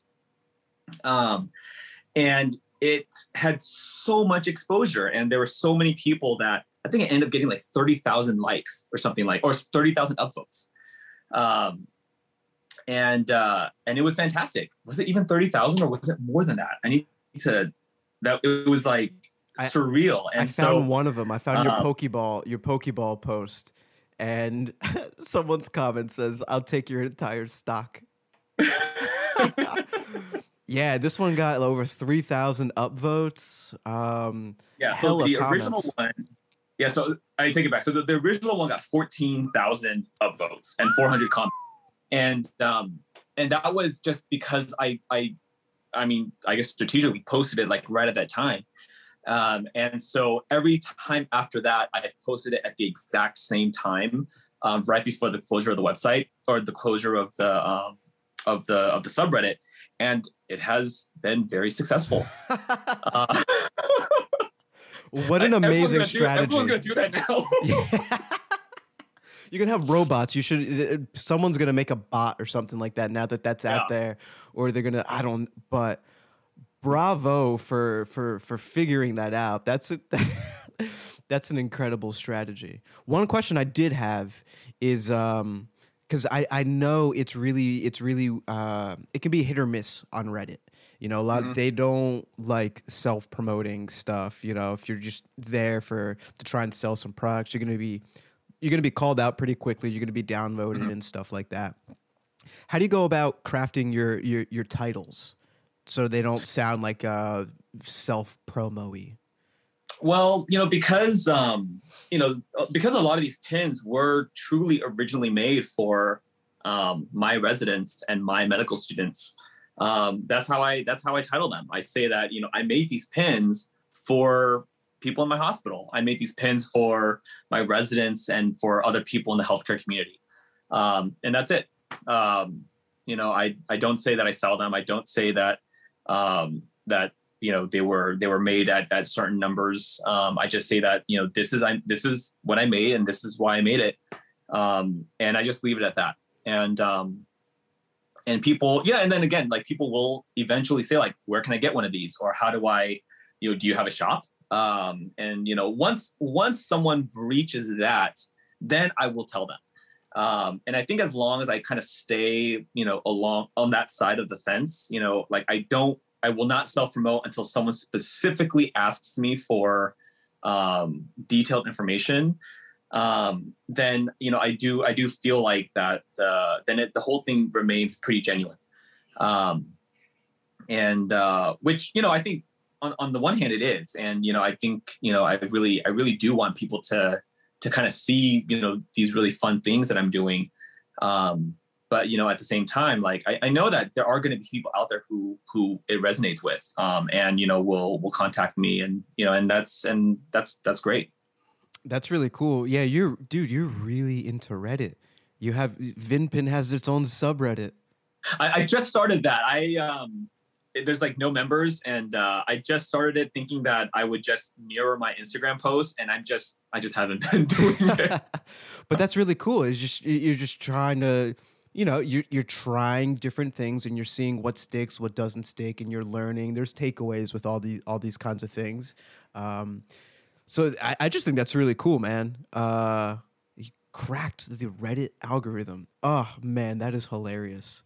Yeah, you know, I've been part of Reddit for a really long time, and um, you know, I've uh, I've I've contributed, you know, to a lot of different communities. I mod um, like two or three subreddits, and so I'm pretty um, I'm pretty familiar with uh, sort of you know what people do and you know sort of the activity and you know when people are, on it more and and and not uh, and um, and so it's just something that I, I'm comfortable with. Just like Instagram is something that I'm comfortable with. You know, I've been on Instagram since its infancy, um, you know, several several years ago, and so um, you know, for me to you know basically use these two platforms that I already had a prior I had prior experience with um, has fortunately been a very you know low um, a very you know very very gradual learning curve.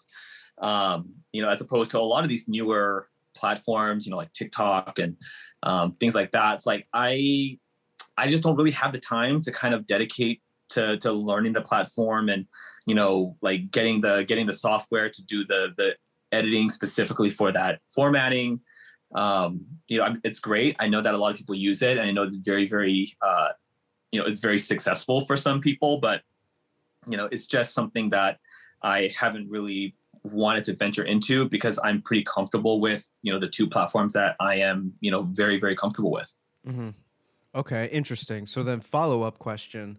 What's what's um in terms with like the platforms that you're really comfortable with mm-hmm. what type of content seems to do well? Like, I guess more specifically, what kind of pictures seem to do well? Because I, I see a mix mm-hmm. of just you know really nice pictures on the cork board and like that. That's kind of it. But I've also seen stylistic pictures. You know, sometimes n- next to Ninja Turtle figures, pins, and stuff like that, mm-hmm. like items. Um, how do you go about like creating content and, and, what works for VinPin? Well, um, I mean, I, I, think that if you uh, if you've gone through my Instagram, you'll you'll see that um, I very rarely ever post the same pin twice. Um, you know, every every now and then, um, if I if I do repost a pin, it's because um, I'm restocking it for the first time in a long time, or um, or I'm re-releasing it with some um, some design change uh, that I want to highlight. Um, I've uh, I've really tried. I mean, I, I think it kind of goes both ways. It, it's a lot of it's laziness. Um, you know, trying trying to post every day, um, and you know, coming up with something original to post every day without you know posting reposting a pin design that I've already made before um, or you know like showing the same pin but in a different position or a different lighting um, is uh, you know I know that it's it's very it's very useful and it's very effective in just kind of maintaining relevance and uh, maintaining a level of exposure but um, you know a lot for me is just like I don't really have a whole lot of time to take uh, you know a ton of pictures uh, in in different places, and so you know I really try to limit my posts to um, you know just announcements and release dates, um, and every now and then a couple of posts about you know how things are in the hospital and uh, you know kind of things that are happening around me. Um, you know, I try to I try to treat my Instagram as as close to a personal Instagram as I can, um, and you know, try to post things that I feel like I would want to see uh, if I was, you know, following someone similar. Um, and uh, and so that's that's what I do. You know, I don't I don't really have a I don't really have a targeted um, plan of like you know this particular pin is going to be you know in this style and then this particular post is going to be in this style um, i just decide like you know every you know every week or so i kind of decide like you know this is sort of what i i want to try to do um, over the course of the week. Um, and then you know kind of figure out you know what's the best two or three posts that will kind of get that across. Um, and uh, and i kind of just leave it at that. You know i i do i recognize that i could probably do a lot more. Um, and that you know there is um, there is a broader reach. I could probably um, I could probably get if I were to um, post more often or to get um, or to get on other platforms. Um, it's just I guess not a huge priority to me to um, go much more beyond what I currently have. And I think you know a lot of the growth that I have, which is fairly organic, um, you know, I'm I'm pretty happy with that rate of growth. Yeah, I'm just doing like a quick like browse of your uh, your Instagram, and when you compare the uh, the amount of followers you have to like the likes and the engagement that you're getting on your on your posts, it tells me that uh, you know you don't have to be posting every day in order to be successful or anything like that. Like you're getting good engagement. Like you're getting people interacting with your posts and stuff like that. But i also think more importantly you're not like you're not burning yourself out and by not posting every day and just kind of like you know just your approach and your strategy just keeps it like fresh I'm looking mm-hmm. at it and it's like, yeah, I'm not seeing anything repeated. This is cool. We're seeing some like designs and some sneak peeks and some pins, and every now and then you're showing some face, and that's cool. And, and you're having fun and you're having fun with it. That's like super important. Like this is like a fun feed. Um, yeah, and I, I spend a lot of time. I mean, if I don't know how many people actually read the descriptions of of the pictures. um, but you know most of the posts that I, I put out there I, I, write quite a bit um, you know i try to i try to describe um, as much as i can in regards to why i'm posting it you know sort of the significance of it you know and sort of what you know what is uh, what is important at the time uh, especially with the collaborations that i've been doing you know i really try to spend some time to really talk about the people i'm collaborating with why i collaborated with them what i really like about them um, and you know i think for that reason it feels a lot more like a like a personal account uh, more than just a business account because it's you know me kind of spending time and trying to write uh, write something that that's on my mind. Uh, that actually takes the most time because you know I sit there on my computer and I write everything out um, like over the course of like two days. Um, and then you know once everything's ready to go and then I have the picture, then I kind of put everything together. Um, and you know the planning to to even put out one post that has you know some decent text and a, and a decent photo uh, by itself already takes me a couple of days. And um, i don't know if i could do anything much faster than that. I think that's that's interesting. I think that plays a part in it too. Like the way that you're communicating with your with your audience and stuff like that it's almost like we've come to expect this kind of thing. And uh, and that's just like part of the formula in like building and growing an audience organically. Like you're doing it on your own terms and and and you're sticking to kind of like what you want to what you want to do. I think i'm doing a terrible job at explaining this but like you're sticking to like your values. You're you're you're taking your time you're writing your captions you're making sure your story's getting out there. So all of those things like combined i think uh play to your strengths and and and I think that shows, and I think that's really cool, and it makes you a fun follow. Yeah, thanks. Um, let's see, let's see. Um, how do you determine success with your brand, with your pin mm-hmm. shop? How do you go about doing that? Do you I think you alluded to it earlier by being able to give back to charity and stuff like that. But a lot of people often think that it correlates to followers or sales and and things like that. What's your approach and, and how do you determine success? Yeah, you know, my success is, you know, to me, success. Well, you know, I um, I I, I love to. Uh, there's um, so so one of my favorite uh, one of my favorite uh, artists um, or singers, singer songwriters is Jason Mraz. Um, and uh, you know, I've been listening to him since um, I was in college, and um, you know, very very early on, um, he has a. Um, I think he I, he never even he's never released a song um, on any uh, EP or LP, but um, there's like a there's like a backyard recording of um, a very early version of one of his songs um, called Gypsy MC. Um, and in that one particular version of the song, um, he has a lyric um, that says, um, oh, what is it? Fame is nothing more than loving someone, and fortune is nothing more than loving what you do.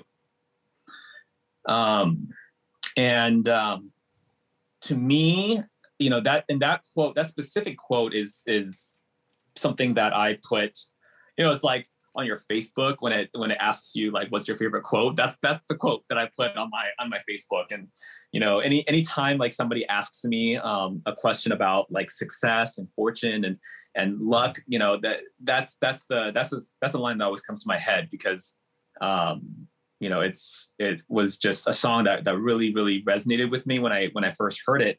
Um, and it doesn't really exist anywhere. And so I really, I kind of, I like that. Um, and so, you know, I, to me, yeah, this, the success and the, and the fortune of, of this sort of venture, uh, you know, purely comes out of um, the enjoyment of it. Uh, and, you know, knowing that there are people who like it um, is to me, that's all that kind of really matters. Um, you know, I, I know that there are, you know, the, the pin designers and, and pin makers, you know, there's there's such a broad spectrum of um, of different individuals that make up um, the uh, the industry. You know, there are kind of smaller pin makers that um, are doing it to pay bills and to kind of get through college and to and to get through school. And then, you know, there are some who are making it like a full time, you know, a full time business, and you know, they are, um, you know, really trying to just um, grow and really just trying to make as many sales as possible. And then there's like everyone in between. Um, and and uh, you know my my position in terms of uh, pin making, you know, I'm very lucky in that I you know I have a pretty stable job. Um, you know, being a being a physician is is obviously tough and um, but you know I've I've paid off my loans and I've um, you know I'm making a pretty you know comfortable salary and so for me um, the only reason why I'm doing um, this is really because I think it's just a lot of fun and I think that um, the people who it resonates with um, you know really brings me a lot of fulfillment brings me a lot of joy um, and then being able to turn it around and, and donate it to a very important cause and a really charitable cause uh, I think it's just really just like the cherry on top of everything. Um, and um, you know, it really it really makes everything um, you know feel truly worthwhile. And you know, and, and that's obviously you know I'm I'm very privileged and I'm very lucky to be in a position like that. Um, and I know that it's not the same for everyone, and it's not the same for everyone who is even trying to to start off um, in this particular um, you know industry.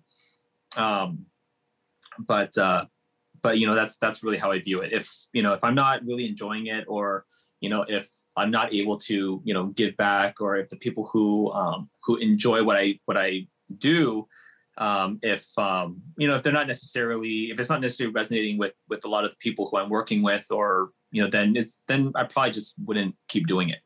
Yeah. Uh, yeah. Great answer. Uh, I love that. A lot of that stuff resonates with me. It, it also sounds like you're very uh, woke, self-aware.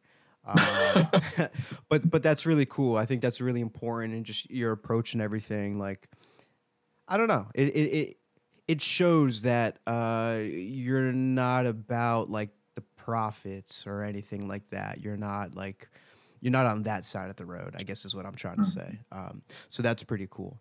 Um, one of the one of the things that was one of the notes that I had here, uh, and I can't believe we haven't gotten to it yet because it's been Mhm. staring at me right in the face, is the uh, the Gashpon machine. Did I Oh. say that correctly? Yeah. Gash Gash Gashapon or Gashpon? Yeah, yeah. Yeah.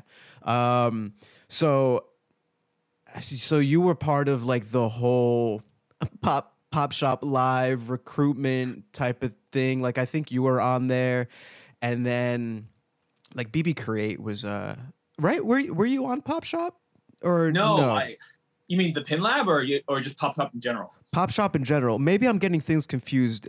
The Gashapon machine is a big thing in Pop Mhm. Shop live feeds, so I think that's where I'm I'm crossing streams a little bit right there. Yeah, yeah. I do a lot of the Instagram lives. Um, you know where I where I do a lot of the spins. Um, but yeah, Pop Shop, I haven't I haven't really ventured into that that area yet. Okay, shame on me for getting that mixed up. But um, what I'm trying to get at is like this is like uh, becoming. I don't know if it's becoming like a popular thing because I think these these machines have been around for forever and a lot of people have been utilizing them in, in like lots of fun different ways. but I really got exposed to it when uh, I was on the Pop Shop Live circuit and just kind of like going hard at it and whatnot. And a lot of shops were doing it, and I was like, Mhm. "All right, five bucks for like a, a mystery Rick and Morty figure." Let's do it. I, I Yeah. think I spent like forty dollars in total, and just like all these different like pulls and stuff like that. Like just like embracing the experience and whatnot. So uh, I kind of wanted to ask you how you got started with that, um, and and because you use it in a really fun way. I love the way that you use it, and uh, shame on me for not for not stealing the idea and, and like doing it similarly. Yet I'll probably copy you because it's it's a great strategy. But talk talk me through that.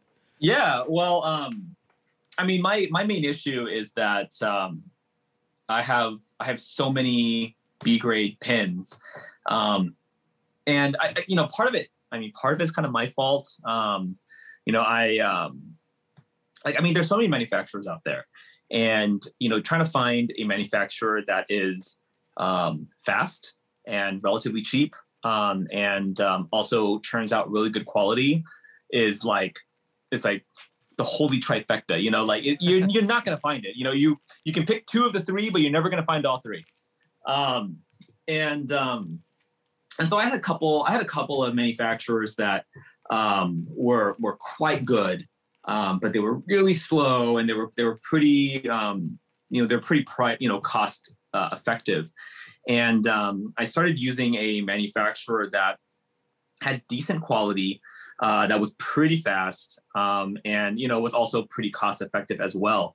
But you know i know a lot of people will you know say that like a relatively normal um, you know b grade rate is like 10% you know like 10 to 12% um, you know defects is, is pretty acceptable.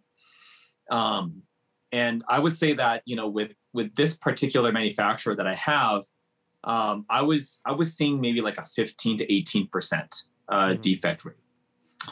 But you know but being able to get but they were making pins that you know would only take about three weeks um, you know from proof to arrival. Um, and um, and they were pretty cost effective. And the quality was the quality of the good pins are good pins um, like you know all of the pins that that you have right now um, are all from this manufacturer so they're good um, and i'm and i'm pretty happy with the overall quality of it.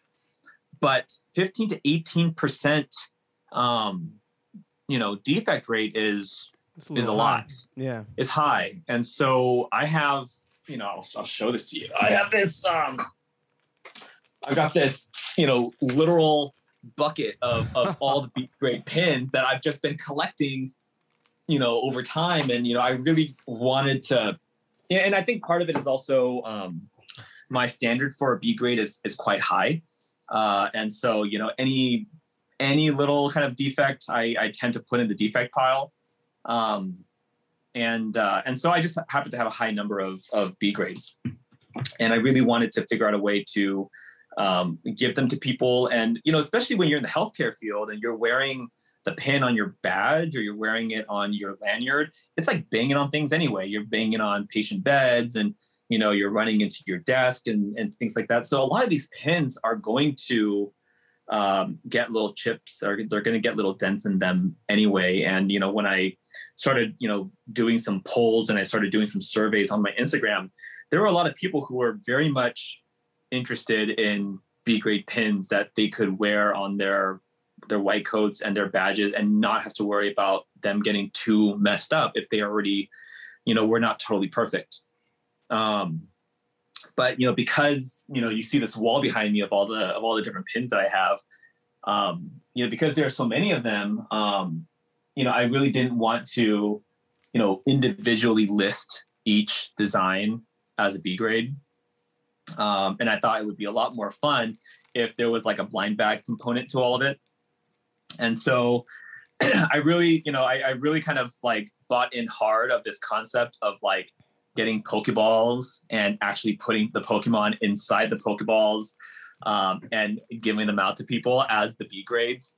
Um, and then, you know, once I, then once I kind of got down that train of, um, of the, of, you know, trying to, to find a good machine, I like somehow got in my head that like the only thing that I could get that was acceptable to me was an actual machine.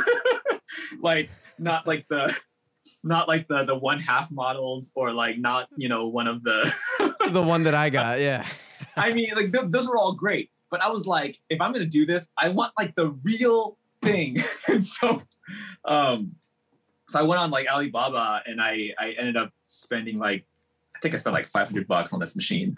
Um, just to have it, you know, to have it shipped, um, shipped over, and um, and I love it. You know, it's like you know having the having the real thing, and then you know using it for. Um, and so yeah, so I've been um, within each of the which, within each of the Pokeballs, I have uh, two B grade pins um, and one of the Pokeball pins, um, and you know, and each spin uh, is 12 bucks, and which is a great deal, you know, because then you're getting basically two, you know, three pins for um, for pretty much 50% of the cost um, if you were to buy them new. Um, and you get the ball, and you know, you kind of get the experience of of having something um, done live, and uh, and then that's been fun. And people have been really people people enjoy the um, that you know the the live aspect of it, and um, I think the only the only challenge was uh, was you know convincing my wife that this was a this was a good investment, a business um, expense. Yeah, you know, but the thing is that like I'm I'm really hoping that you know if I can ever once I can kind of get my act together and figure out how to like get a table at a you know at a con or you know to do an event, you know this baby is gonna do great in in, in any of those places. Um, I just need to you know kind of figure that that whole part of it out which you know i feel like is um you know once i once i kind of figure it out and you know once i kind of get over that that hump then things will things will kind of fall into place. But i've never done an event i've never done a con and so for me it's it's like this unknown that i that i've yet to explore. Well you have a lot of uh, i think tools like at your disposal. You have a pretty big arsenal to to kind of work with. So when the time comes I can only imagine how cool like your table and your setup is gonna be because you seem like the type of person who would really go like the extra mile to to to to really make like the branding and the presentation like what you vision like it, I don't know. To me, I, I just think it, it would be a lot of fun. Like you're probably gonna you're gonna obviously have that machine, but mm-hmm. I don't know. I think you're just gonna have a lot of more fun Pokeball stuff and, and whatnot. But anyway, back to the to the Gashapon machine strategy. Yeah. Like, gr- I love the idea. I love the fact that they get the the the, the Pokeballs uh, um, included with it, which is really cool. But I, I love the social aspect of it too. Like, cause I'll I'll watch these Instagram stories of people like pulling, like, and it just it just it just I don't know. I just think it's so cool and it's just it's so much fun. So I can only imagine like if I see like my order number pop up there and and see that like it'd just be so cool. So yeah, and it's, and it's great too because um I guess we haven't even really talked about it either, but you know, with for all the with for all the Pokemon that I have, um, I also have shinies of every single one that I've made. Um, and um, but you're a madman. I know it's it's kind of crazy because now I have like two bins for each one, and so um, and so what I've been doing is you know I have for every 100 uh, pins that I make, I do 10 shinies with it. Um, and for basically every for every you know 10th poke you know for every 10th one that i sell i just include the shiny in the order hmm. uh, and uh, and so so far the shinies have never been for sale and they're always just sort of like fun extras that you know people may or or, or may not get um, and uh, and it's been fun to kind of see people react to them and you know people post about them in their in their stories um, and it's not even something I really advertise a whole lot on my Instagram. Like every now and then I'll talk about it, but it's not something that I really put out there because I don't want people to have the expectation um, that you know they are supposed to get one or they're they're owed one for for any particular reason. Uh, and so I've just tried to keep it as much of a surprise like as I can. But you know the fun thing is that this this machine also has about 10% shinies in it too. Um, and so if you're getting two uh, two pins or two you know full pins per pull, that's like a one in five chance um, that one of one of them is going to be a shiny. And so it's um, so people have been more drawn to um, to to get one of these pulls because you know there's there is something in it that they actually can't get if they if they tried. Yeah, and and that's that's the key with like the blind bag series like showing them something that's like super cool, super limited, that you can't really get anywhere else. And, mm-hmm. I guess when you explain the odds or you tell them that there's like a one in ten chance or or, or whatever it is for anyone, um, it just makes the hype more real. I guess mm-hmm. it makes the excitement boosts up the excitement and. Um, ah, that's really cool. I, am actually trying to do a blind bag thing myself. I don't want to mm-hmm. give away too. Oh, I I don't even know if it'll be up by the time this uh, this podcast airs, but we're trying to do some like turtle stuff. nice. And I got to figure out a way to to to work that like work the gashapon into it. But right now, I just ended up buying like they're like drug bags, like blank like mystery drug bags. and I was just gonna like design like a little card and put like the pin in there or something like that. But um, but it, it's really important to think about like the odds of getting something mm-hmm. really cool or whatnot because I think that really it just helps. Yeah, and you know, and being able to do it live. Um, I mean, you have to do it live because you know there's there's always that aspect of like, but what if you're just sending me the same things over and over again? You know, what if it's not truly blind? You know, what if you're just putting all the same things into the bag and just shipping them out as blind bags? Um, and so at least having that aspect of it and showing people like, yeah, each spin has been something different and each of these orders has been something different. Um, you know, at least at least adds to the authenticity to it. Besides of you know, besides just saying it's a blind bag and you know, like who's who's to say if everyone just got the same thing because nobody's necessarily talking to each other. Um, and at least there's that. You know, I've had um, I've had two people you know, I've done so far. I think I've done maybe like a hundred individual spins for this thing, and I've had two people uh, message me after and say they didn't like their spin. Um, and um, you know, one of the, I was like, yeah, I know, but that's the you know that's that's the idea behind it. You know, it's um, you know it's it's pretty cheap, and you know you're getting you're getting a lot out of it. So you know, I'm I'm sorry, uh, but that's that's the that's the spirit of the of the gashapon. And uh, you know, I've had they're like, "Are you sure you can't just like respin it or just you know, just like like don't tell anyone, but but just maybe just like switch some of these out for me." And I'm like, "No, that's that's not cool." And I've I've had one person unfollow me because of that. Um, and I'm like, "That's fine, I guess." Um, you know, I'm sorry that you're so offended by the the really cheap pins that that you just got because of fun thing that I'm trying to do. Yeah, like you said, that's the nature of these machines. You you got to know that you're assuming the risk. Like this goes back to when we were kids and we'd see like little like sticker machines. You put the 50 cents in, you push the thing. Oh, I hope I get a cool sticker. I mean, nine out of 10 times you get like some lame sticker, but like yeah. that's the cool thing. That's the appeal to these things. I don't know. When I spent like $40 or so on Pop Shop buying all those pools, like, you know, at the time I was getting like some Disney ones from a friend. They didn't like them. I wasn't a big fan of like the Rick and Morty ones that I pulled, but like, I would never have gone to them and be like, "Hey, can you do it again?" Or it's like, "All right, well, that was fun. That's what it was." You know? Yeah. You just uh, minimize your risk by only doing one spin, or, or I don't know, man. Yeah, you didn't need that follower. Yeah, I mean, and it goes both ways too, right? Because like, if there's something that you really wanted and you get something else and you didn't realize, like, oh, that was actually really cool too. I would never have gotten this on my own if um if I hadn't gotten it randomly like this um, you know, I feel like you know there's there's there's really potential of, of getting something you really really like out of that that you didn't even know that you would like, and so um, like it, it goes it goes both ways, and I think that you know as long as you as long as you try to be happy with you know at least happy with that experience, then I think that's all you can really uh, ask for, and um, yeah, you know, unfortunately, it's only happened like you know really that small handful of times, and and for the most part and i think maybe it's because you know a lot of a lot of the people who um, a lot of my demographic are in medicine and they know i'm in medicine um, i think there's a little bit more of a of a of a mutual respect there to begin with where you know a lot of the people who i talk to or who message me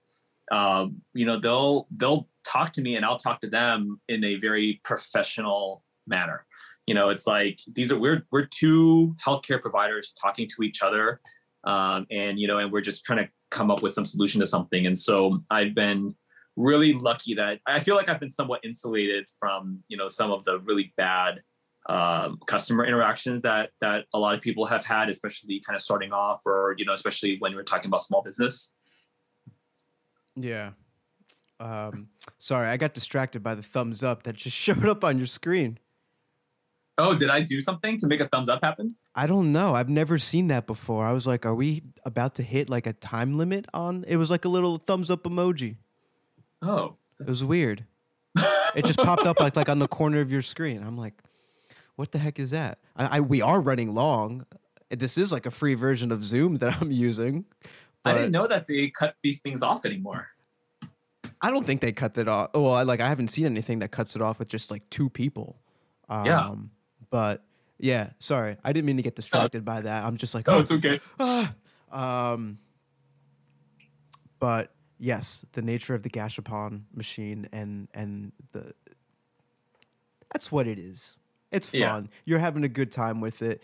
The the thing sounds like it's paying for itself. Um, but more importantly, it, it, it's fun and it's another. It's a really fun way to engage with your audience. Mm-hmm. We'll put it at that. Um, yeah. All right, I got one more question before we enter okay. the this or that rapid fire because I know you cool. got kids to attend to. I got yeah. dinner to make. Like, we got things to do. Um, I want you to look ahead. Um, whether it's the next this upcoming year, two years, mm-hmm. five years, kind of what's your vision for VinPin? How do you see it like growing? Are you gonna like continue to release pins probably but are you going to venture into other things you're doing more collabs now as of recording this um, you you posted a, a, a collab with um, hodgepodge bridge collage yeah. brie collage bridge collage yeah yeah. um, yeah so I think that's really cool that you're branching out and you're doing like lots of other stuff. Is that kind of like the roadmap that you have for VinPin? Yeah, you know, I um I I still think that you know, um, I mean, collabs, collaborations, I feel like are just are just so much fun, and I think that in terms of creativity, um, it it allows. I, I think for me, it it does a lot to fuel my own creativity because I'm, you know, if I'm just doing this by myself, um, I've, you know, I'm kind of reaching that point where. Uh, I, I need to kind of think of something new um, and something that uh, is not just going to be, you know, more Pokemon stuff or more Star Wars stuff, um, which I'm sure a lot of a lot of my followers would be perfectly happy with because I'm sure that a lot of a lot of people followed me because of sort of this initial inventory of pins. Um, but um, but I do think that you know if I need if I wanted to you know keep going, I feel like I really would want to kind of branch out into other areas, either other fandoms or other more original things.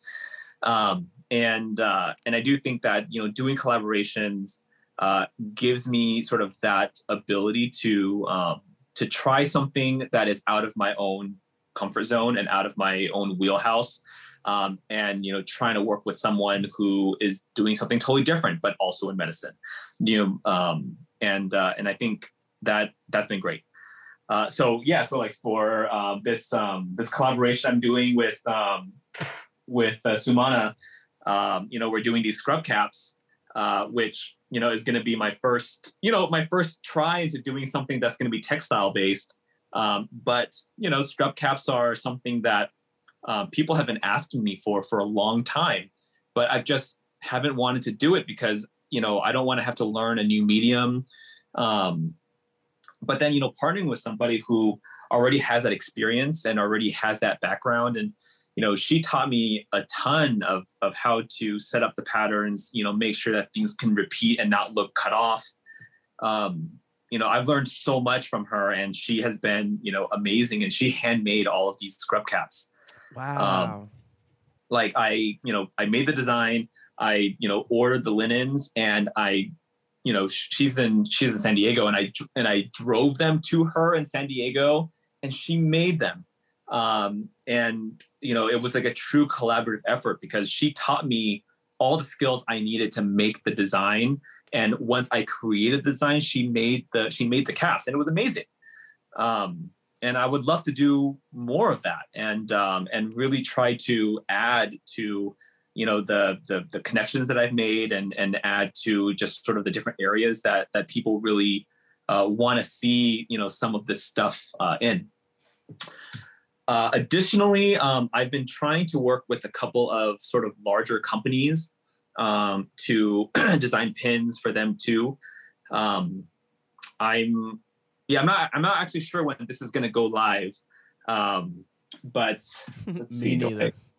Yeah, but this but this pin will probably be live by the time um, by the time we uh, by by the time this airs. Let's see. Uh, do I have it here somewhere? Yeah, I do. Um, so there's a scrub company called Mediclo uh, that I you know I I buy my scrubs from them, um, and I'm a big fan of theirs. Um, and so, you know, they do only scrubs. And there are other scrub companies out there that have done partnerships with pin designers. And, you know, they sell pins, you know, as a collaboration between, you know, sort of these two companies. And so, you know, I've been trying to reach out to Mediclo specifically because I I like their mission statement. They're all about sustainability. Um, you know, they plant a tree for every pair of scrubs that they sell. Um, everything they do, like their packaging, is all sustainable. It's all eco-friendly, um, and you know they've they've really tried to push that idea of saving the planet uh, while saving patients. Like it's a kind of it's kind of a fun it's a kind of a fun riff. And so um, you know I so I was trying to reach out to them, and you know say like hey let's do a collaboration. You know let's let's put something together. And you know for for a lot of these companies, it's it's hard for them to say like yeah let's let's do let's do something we've we've never done before and uh, you know take take a chance on on a small business that you know who knows who knows where they're going to end up going. Um, and you know i contacted them a couple of times to see if they would want to do something. And, and each time they're like well think about it. You know we'll um, you know we'll see when the time is right. Until finally i'm like you know what? I'm just going to make a design uh, and i'm just going to send it to them and see like if if you like this design then let's make it. You know, then at least you know at least I, I I've made that kind of first initial step to try to meet them uh, halfway. And so I created this pin um, for them, uh, which is um, you know it's a heart, you know, in the with the uh, with the globe inside of it. Um, and you know, I was like, you know, this is I created this pin for you. You know, you guys are specifically about healthcare and you know environmental um, wellness. And, you know, I, I made this pin to combine those two ideas. And, you know, I want to, and if you're okay, if you like it, let's make it and let's do a collaboration. And they were like, that looks great. Let's do it. Um, and so, um, so hopefully in the next uh, week or so from you know the time of this recording, um, this pin will officially go live in their shop um, as a as a an official collaboration between, between the two of us. Um, and stuff like that, I think is going to be a, a, lot of fun, you know, because like you know a, a pin like this, you know, I, I love the design, I love the concept, but it's probably not something that I would have made for my own shop uh, specifically. Um, and even though I think that there are a lot of people who would probably like it and enjoy it, uh, my current um, my current base is is probably less likely to. Um, and you know, I, I, would have to kind of find a, a whole new um, a whole new following to be able to appeal this to. Uh, and so it was it was a good way for me to maybe appeal to a different base without having to ha- without having to create it myself. Yeah. Oh, that's cool pin. Great forward future forward vision like you, you you're thinking ahead and and collabs are definitely like a great way to to learn like you said learn about new new techniques new items new process just learning like gaining like new friendships too like i'm sure like you know there's probably going to be more collabs down the line with with bb create and and and with the uh the scrub caps i'm sorry suma Su- Sumana. Sumana, yeah. yes.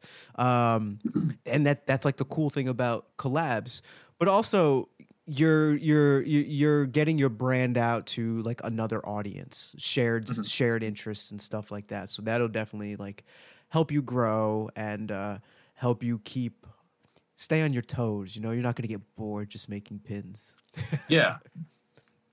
but uh, but that's really cool. Um, okay, by far hands down the longest podcast for pin pals for sure. I don't I don't know if anyone's ever gonna top this. Two hours, like I, am loving it. Well, I don't great. know what it's gonna be like once it's like edited down or whatever. But oh yeah, yeah. Uh, hey, you know, maybe I can turn this into two parts and and and really milk it.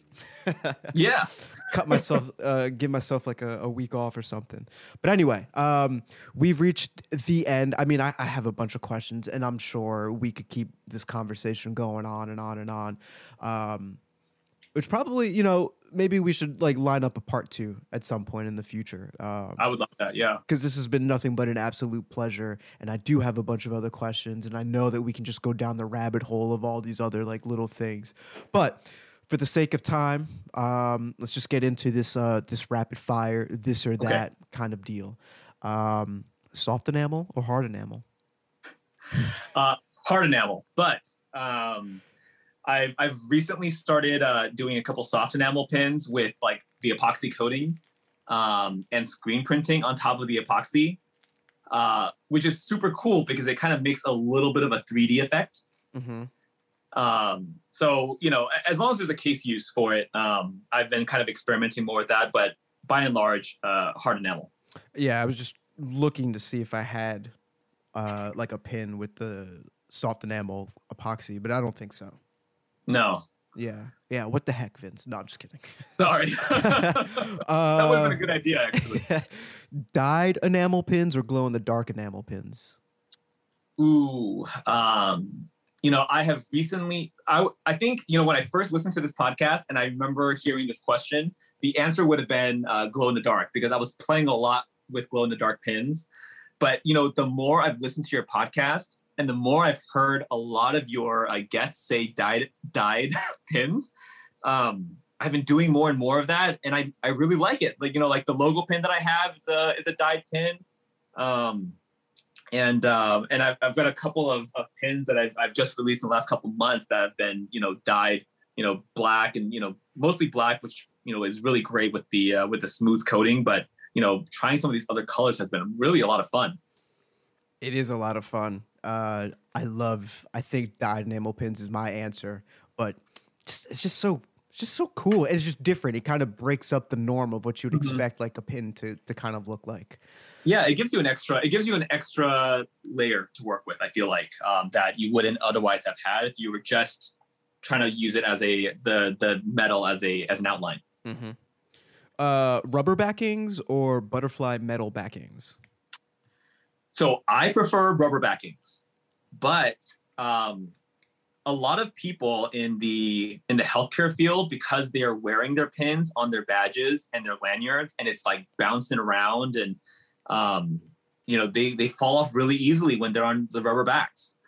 Uh, and so um, I've had a lot of people in the healthcare field say that they like the metal backs more because they're a, a little bit more of a of a tighter fit, especially when it's kind of like bouncing around. Mm-hmm. Um, but I prefer like the rubber backs because I like you know sort of the, the variability of it. Yeah, yeah, these are pretty cool. I like that uh, a majority of them. Like I think all the Pokemon, the Pokeball pins had uh, the clear yeah. rubber backings, and that's pretty cool. Mm-hmm. Um, yeah, man, you should sell some like lock blocking backs or something like yeah, that. Yeah, I know. but uh, I don't need to tell you how to run your shop. You know how to do things. You seem to be doing just fine on your own. Are you hashtag pin game strong or pin game proper? you always ask that. I think it's hilarious. The, the answers are always. Um, I've I've only ever used pin game strong, but but I think it's hilarious that you always ask that. It's so dumb. It doesn't matter. It's the same thing, but it's just so fun to ask. I love the pin game confused. That's that's like my favorite thing. Um. I love the fact that you're laughing too. Like like f- the podcast has an inside joke. it was like when you're like as a fan of the podcast, and then you're like hearing you know these questions and like you know it's just it's hilarious to hear over and over again. I love it. Hashtag pin addict or hashtag pin collector. Oh boy. I would say pin collector. I see yeah. that board you have up on the corner. I don't know if that's your yeah. pins or, or stuff these are, you bought. these are it's it's most actually i'll, I'll show you um this um so the first pins i ever collected that were like sort of the what got me into pins in the first place were um, you, you ever heard of Mondo? Um, yes. They're like they like do a lot of um, artwork and they do like some vinyls, but they also do like pins. Um, but um, every time like a new Marvel movie comes out, um, one of the artists uh, for um, for Mondo, Tom Whalen, he will always do a comics accurate version of whatever new movie is uh, coming out. Um, and so that's that's actually the, the, collection that I have spent most of my time collecting. Um, so it's all of these kind of comic accurate Marvel pins. Um, and uh, I've been I've been collecting these pins for like seven or eight years probably. Um, and uh, that's that's like my you know if i if i had to if i had to complete a collection that's that's the one that i've gone out of my way to try to complete. And some of these pins are some of these pins are impossible to find and i'm like glad that i got them as early as i did. Yeah that's pretty cool. I like that. I like hearing about people's pin collections and like what specifically like they collect. So that's pretty cool that you have uh, a pretty big collection of those marvel comic drawings. Uh, Where's your favorite place? Where's your favorite place to rock a pin? Uh, my favorite place. My favorite place is my backpack. Um, I have. Oh, I thought it was going to be your white coat. I, you know, when you're in the ICU, you don't really wear a white coat. Um, you know, usually, usually the people who wear white coats are like in clinic, um, or you know, maybe like on the, you know, on the regular uh, wards. But like when you're like running in and out of patient rooms, um, you having a white coat is you're just constantly taking it off and putting it back on again if you're wearing it. Uh, so I don't actually wear a white coat, and I have I usually have one pin on rotation on my badge, um, but a majority of my pins I have like five or six pins on my backpack, uh, and I and I carry that around everywhere I go. Nice. I do the same thing too. Always make sure it's the logo pins, so that people, if they're curious, they're like, "Oh, yeah, let me, let me check that out." But uh, yeah, I think I, I don't know. I think it depends on where I'm going. I put I put pins everywhere. They're on my jackets. They're on all of my beanies, all my hats, mm. my backpacks, my fanny pack. I got one of those like hip crossbody bags. Sometimes I'll, I'll, I'll put it on like the uh, the strap of that. Very European, But um, let's see. Oh, I added some new ones. Um, is there a pin that you wish that you had released? A pin that's not yours, but something that you saw that you wished you released. Like, damn, I wish I did that. Oh, man, I want to say that. So, um, so in the healthcare field, uh, there is um, there's one designer who um, who is amazing. Um, Ra- you know, Rad Girl Creations. Um, she is a incredibly prolific uh, pin designer, and she makes uh, tons of pins um, or for the for the medical community. And um, over the past year or so, she's actually been like making specific pins for different um, spe- subspecialties in healthcare. So like she has like a like and all of her packs are five pins. So she does like you know she has a pin pack for cardiologists. She has a pin pack for like she today she actually released a pin pack for um, dietitians. Um, and uh, and it's so many pins. Like she's she's released maybe 30 of these individual pin packs over the last year. Um, and um, and she's incredibly pl- prolific and uh, and I got to say, I mean, there are there are a number of pins that she has has put out there that I'm just like, man, you know, that would be perfect. You know, like she released a pin pack for like pulmonologists, and I'm like, oh, this is like all me. You know, like it's it's like my my exact specialty, and you know, everyone that I work with, all of my colleagues would like love this stuff. Um, and so you know I, there's not like one single pin but you know there are definitely collections of pins uh, of hers that i'm like man you know some of this stuff is is really really great and really really um, resonant with you know the medical community and i think that w- i think what she's doing is amazing yeah quick shout out to rad girl creations i just did a quick google search found their website oh my god the presentation and stuff like Yeah. that like yeah i could yeah I, I would be not jealous but like dang like you know, like when it when it comes to you know what I'm trying to do, I feel like she's like the standard. Um, and like you know, I, I obviously want to do it my own way and you know do it you know like with my own style, but like you know something similar to to what she's been able to create in terms of diversity um, and you know sort of engagement. I'm like that's you know that's that's what I want to do. Yeah, that's really cool. It's it's important to have um, people like that, like in all communities, that help inspire.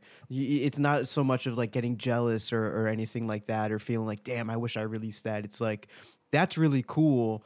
That's Yeah. very inspiring. Like maybe I can do something like that, or I don't know. It gets the gears, the, the creative juices flowing, if you will. So, Yeah. so that's pretty cool. Um, who's your favorite Ninja Turtle? Uh, Donatello. Why? Well, he's a scientist. Easy. Brains got to stick together. It's been he's been my favorite from yeah decades, man. He's been my favorite. I love it. Uh, favorite pizza topping? Uh, just basic, you know, sausage, pepperoni. okay. Um, what's your favorite pin hashtag to use? Ooh, um, for me, um, at least at least for for physicians, you know, we have like doctor life and resident life and nurse life, um, and uh, and so I I tend to I tend to use those hashtags the most um, because it's like trying to appeal to that exact demographic that uh, I'm trying to I'm trying to reach. So like things like doc, yeah, doctor life, resident life, nurse life are probably the the three hashtags that I've used probably on every single post that um, that have some sort of medical related item to it. Mm-hmm.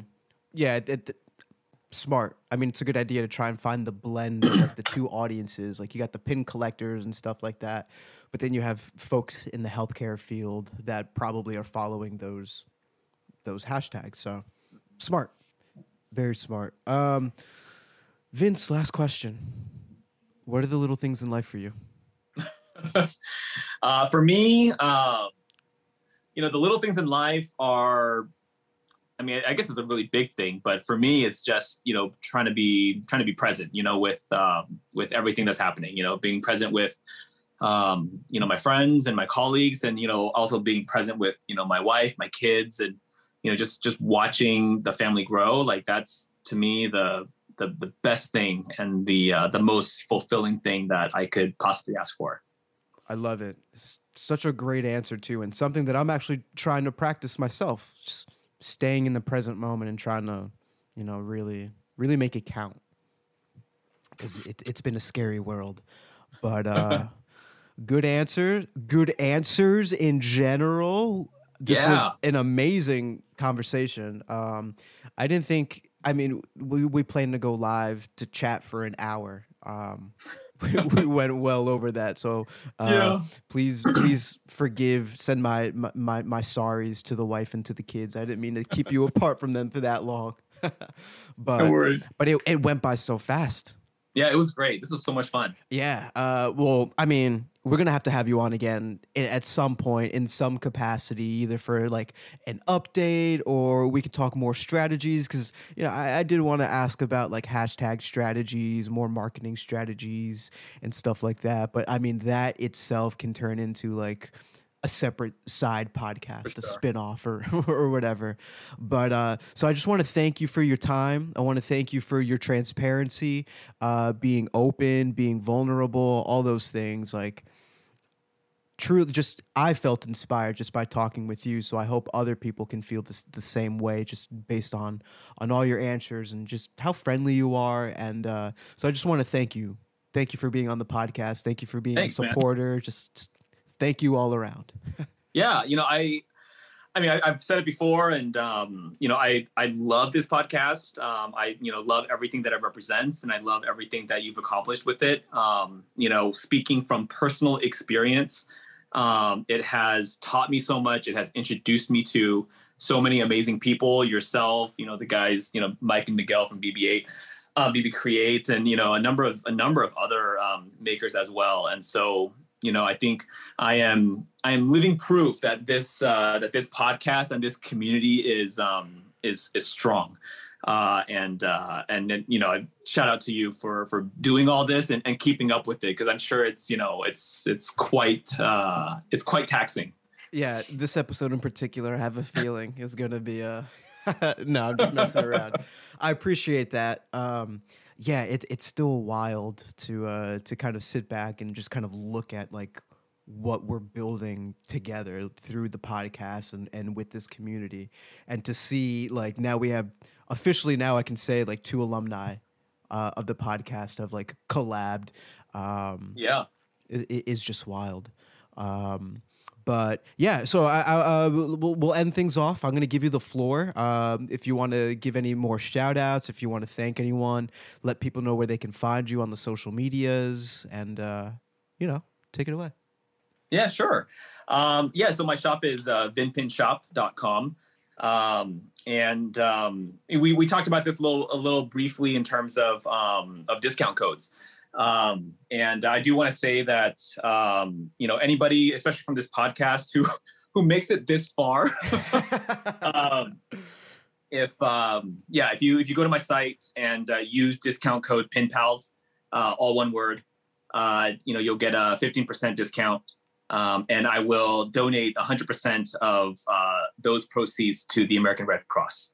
Um, the uh, you know again, I don't know when this is going to air, but at the time of this recording, um, you know we're going through a major major blood shortage right now nationally um, and um, you know i think that you know it's really important to not only go out there and and um, and donate blood if you're able to and i think you know a lot of a lot of different institutions um, have set up um, you know blood you know donor drives and you know if you can do it definitely do it um, but if not um, you know being able to support the american red cross and other organizations that are trying to fund these drives uh, is you know the next best thing so that's where we're going to be putting these funds.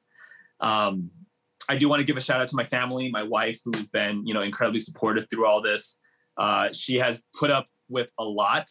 Um, we're sitting in our office right now, but uh, she probably didn't know it was going to be like filled to the brim with all this pin stuff. And you know, she's she's got a full time job and she's working in here too, and she's basically like, you know, navigating through this mess that I've made. So you know, she's you know she's really put up with with everything. You know, put up with my job and put up with this little business. Um, and you know, she's been you know obviously you know taking care of the kids. You know, while I'm like doing all this stuff and you know not with them. And so you know, huge huge shout out to her and my family for um, you know for being really supportive. Um, but uh, yeah, that's all I got. Shout out to Mrs. VinPin holding down the fort. Yeah. I love it. Well, Vince, I'll let you get back to your family. Again, thank you for your time and your expertise and just being an overall just chill pin maker.